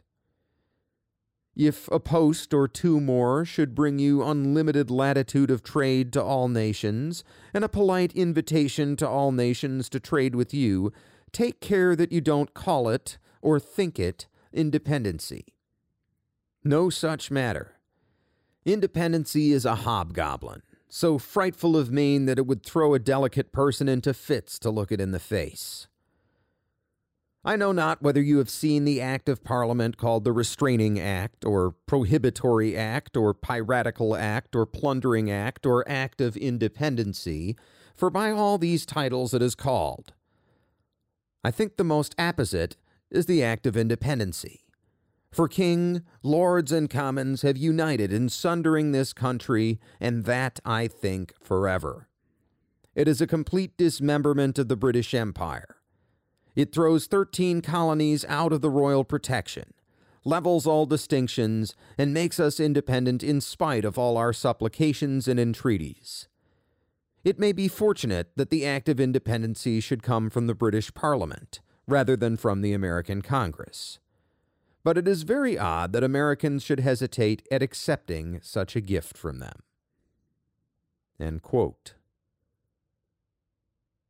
The last major factor that flips public opinion in favor of independence is a 47 page pamphlet written by Philadelphia political activist Thomas Paine. Within a few months of its publication, this pamphlet, called Common Sense, sells anywhere between 75,000 and 120,000 copies keeping in mind the small size of the population and the fact that many people at the time read by listening to other people read out loud in a public space, it's safe to say that most people in the 13 colonies read or hear at least a portion of common sense. In Common Sense, Paine begins by arguing that representative democracy is the ideal form of government, and criticizes the current British system as a bad combination of autocracy and democracy. Summing up, quote, that the crown as this overbearing part in the English Constitution needs not be mentioned, and that it derives its whole consequence merely from being the giver of places and pensions is self evident. Wherefore, though we have been wise enough to shut and lock a door against absolute monarchy, we at the same time have been foolish enough to put the crown in possession of the key. Paine then goes on a diatribe against hereditary monarchy in general. Compare this passage to the almost reverent tone the colonists have used towards the monarchy in their public communications to this point. Quote, no man in his senses can say that their claim under William the Conqueror is a very honorable one. A French bastard landing with an armed banditti and establishing himself King of England against the consent of the natives is in plain terms a very paltry, rascally original. It certainly hath no divinity in it. However, it is needless to spend much time in exposing the folly of hereditary right. If there are any so weak to believe it, let them promiscuously worship the ass and the lion and welcome. I shall neither copy their humility nor disturb their devotion. In the third part of Common Sense, Thomas Paine makes the case for independence and outlines his vision for a democratic government. In part, he argues, quote, I have heard it asserted by some that as America has flourished under her former connection with Great Britain, the same connection is necessary towards her future happiness and will always have the same effect. Nothing can be more fallacious than this kind of argument. We may as well assert that because a child has thrived upon milk, that it is never to have meat, or that the first twenty years of our lives is to become a precedent for the next twenty. But even this is admitting far more than is true. For I answer roundly that America would have flourished as much, and probably much more, had no European power taken any notice of her. The commerce by which she hath enriched herself are the necessaries of life, and will always have a market while eating is the custom of Europe. But she has protected us, say some. That she hath engrossed us is true, and defended the continent at our expense as well as her own is admitted and she would have defended Turkey from the same motive for the sake of trade and dominion. Alas, we have been long led away by ancient prejudices and made large sacrifices to superstition. We have boasted the protection of Great Britain without considering that her motive was interest, not attachment, and that she did not protect us from our enemies on our account, but from her enemies on her own account, from those who had no quarrel with us on any other account, and who will always be our enemies on the same account. Let Britain waive her pretensions to the continent, or the continent throw off the dependence, and we should be at peace with France and Spain were they at war with Britain. He makes many similar related arguments, but the gist of it is all the same.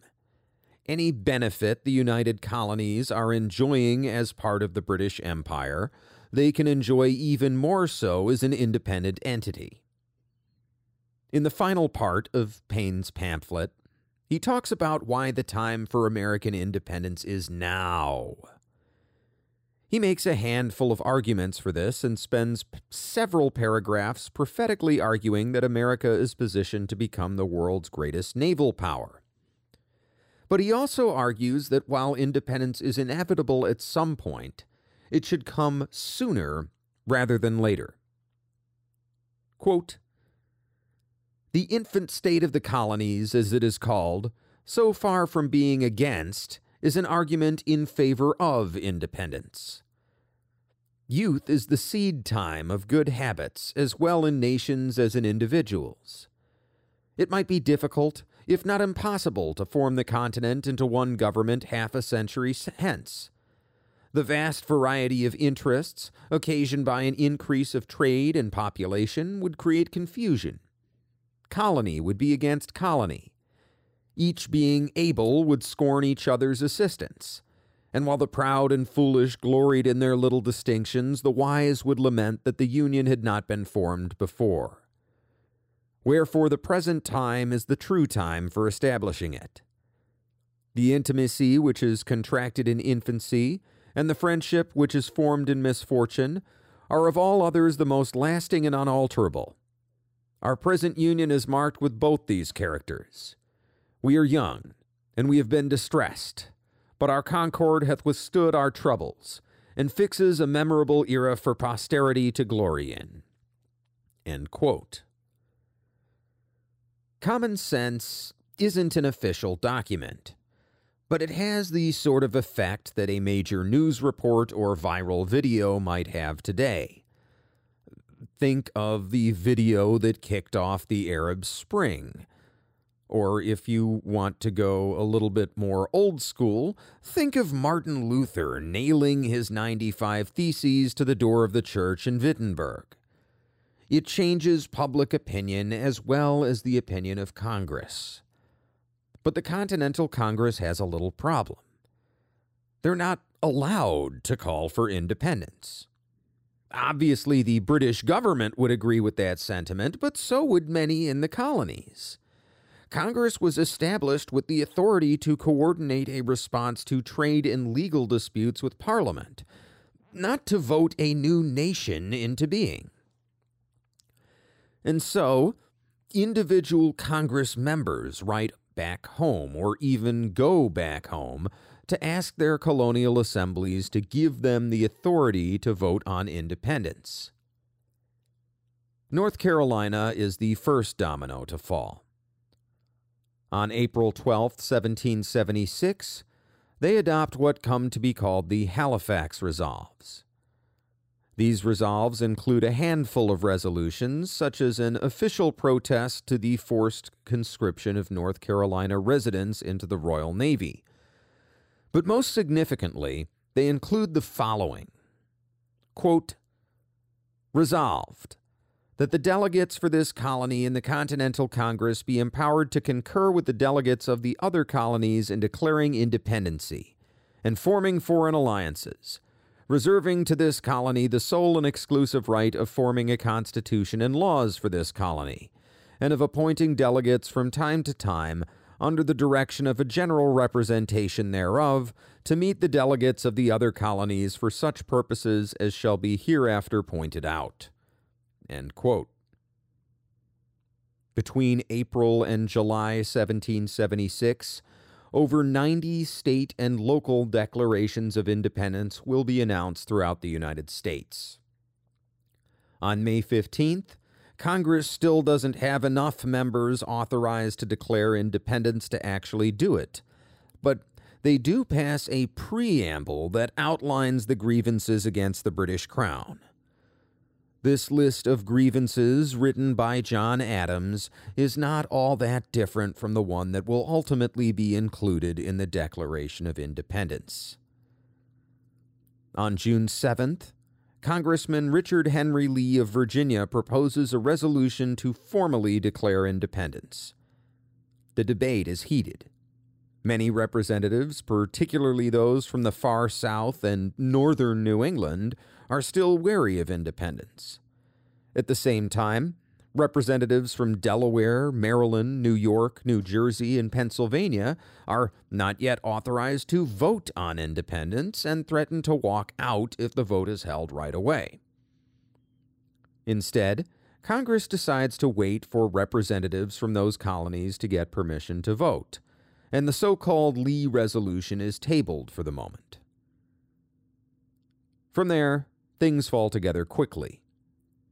Over the course of a month, All colonies but New York have authorized their delegates to vote on independence, although some intend to vote against it. The only reason New York doesn't authorize its representatives is because it can't. British forces are moving towards New York City, and the New York Assembly is forced to evacuate, so their votes are delayed.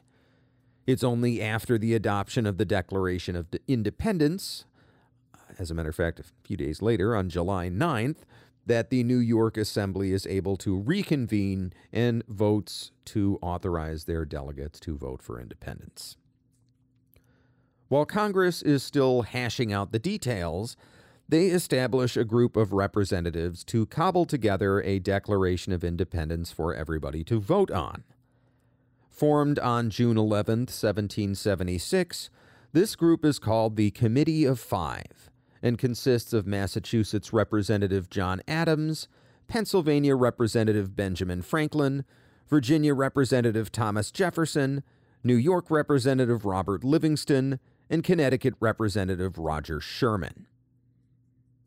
Thomas Jefferson writes the first draft, then revises it based on extensive notes from the other committee members. But even when the Committee of Five has agreed on a text for the Declaration of Independence, Congress needs to vote separately on whether or not to do this. So on July 2nd, 1776, they vote to approve the Lee Resolution the one that had been tabled about a month prior.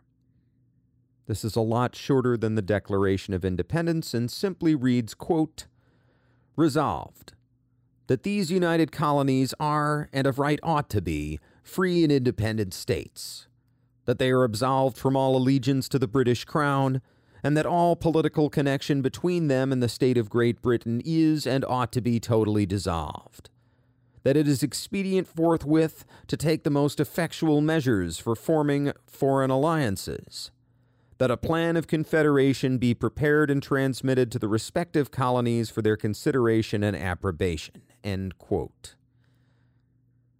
On July 3rd, Congress debates the text of the Declaration of Independence itself. The text remains mostly intact, with a couple of key differences. First, several references to the evils of slavery in the British Empire are removed, probably because it would look hypocritical. Second, a handful of grievances are also removed.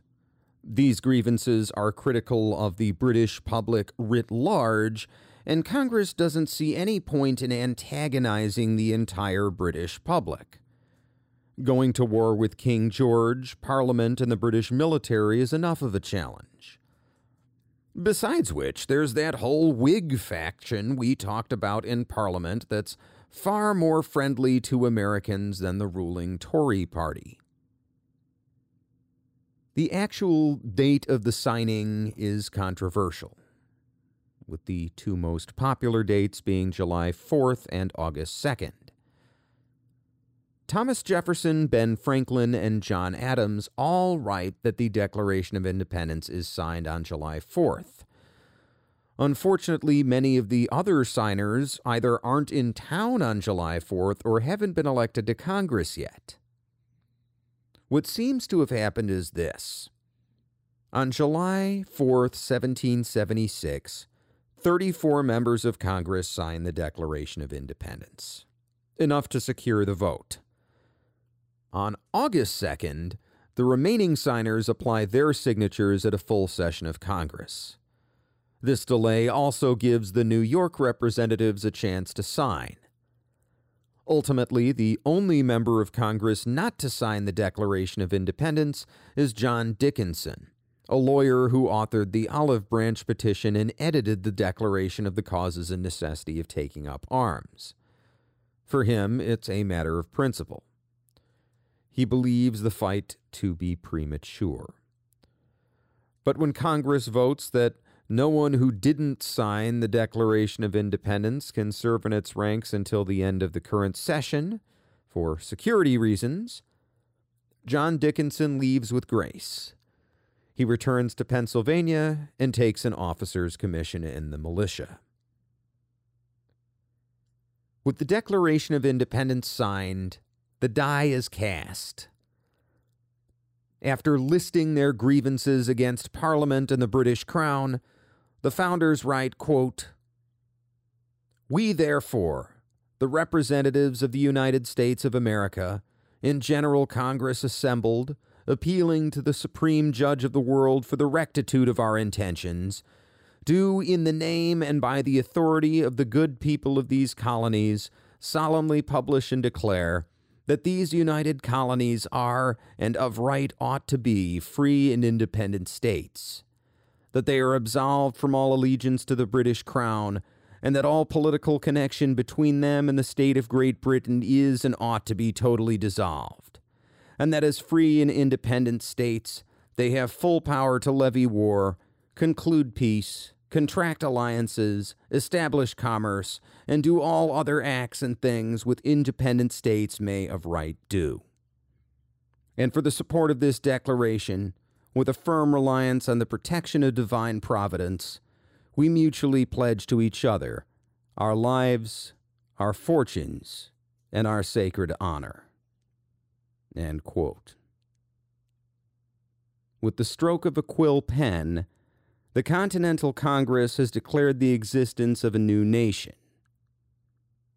With that same stroke of a pen, the American Revolutionary War has just become the American War for Independence. It's been a good year for the Americans militarily, but trouble looms on the horizon. On July 3, 1776, as Congress is debating the wording of the Declaration of Independence, British General Sir William Howe is landing his army on Staten Island and laying his plans to seize New York Harbor for the British. Yet for the moment, a new American nation has just been born. The next step in a revolution that will change the world and that's why it's relevant.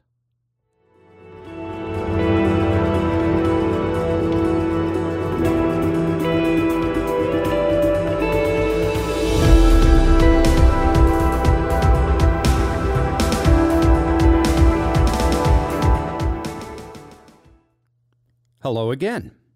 It's me, Dan. This is a friendly reminder that if you're only listening to the audio podcast, you're not getting all of my content. I also have a Patreon channel called Dan's War College. Each month, I break down a historical battle, weapon, or tactic and explain how it works. This is a video series with maps, graphics, and other helpful visual aids, and you can get it all for just $5 a month. We've done 10 episodes so far, and some of these have even been patron requests because I do take requests. You can find the link to the Patreon channel in the episode description. And if you're on the fence, episode 5 of Dan's War College is currently publicly available, so you can check that one out and get a taste for what the channel is like. Of course, not everybody wants to spend $5 a month for a monthly video, and who can blame you? There are so many channels and subscription services out there that it's just impossible to sign up for all of them. But if you still want to support the show, you can share it with your friends or post a link on social media. Shows like this grow by word of mouth. And if the channel's growth is any indication, you guys are great advertisers thanks so much, and please keep it up. And if your podcast service lets you leave a review, please do so. If you want to follow relevant history on social media, you can find links in the description for that as well. Or just go to Twitter and find at Dan Toler Podcast. That's Dan, T O L E R, podcast. If you want to send me an email, you can write to Dan Toler Podcast at gmail.com. That's Dan, T O L E R podcast at gmail.com. Tell me what you liked, or if you think I got something wrong, tell me that too. You can also visit the show's website at dantolerpodcast.com. Once again, that's Dan, T O L E R podcast.com. Thanks for listening.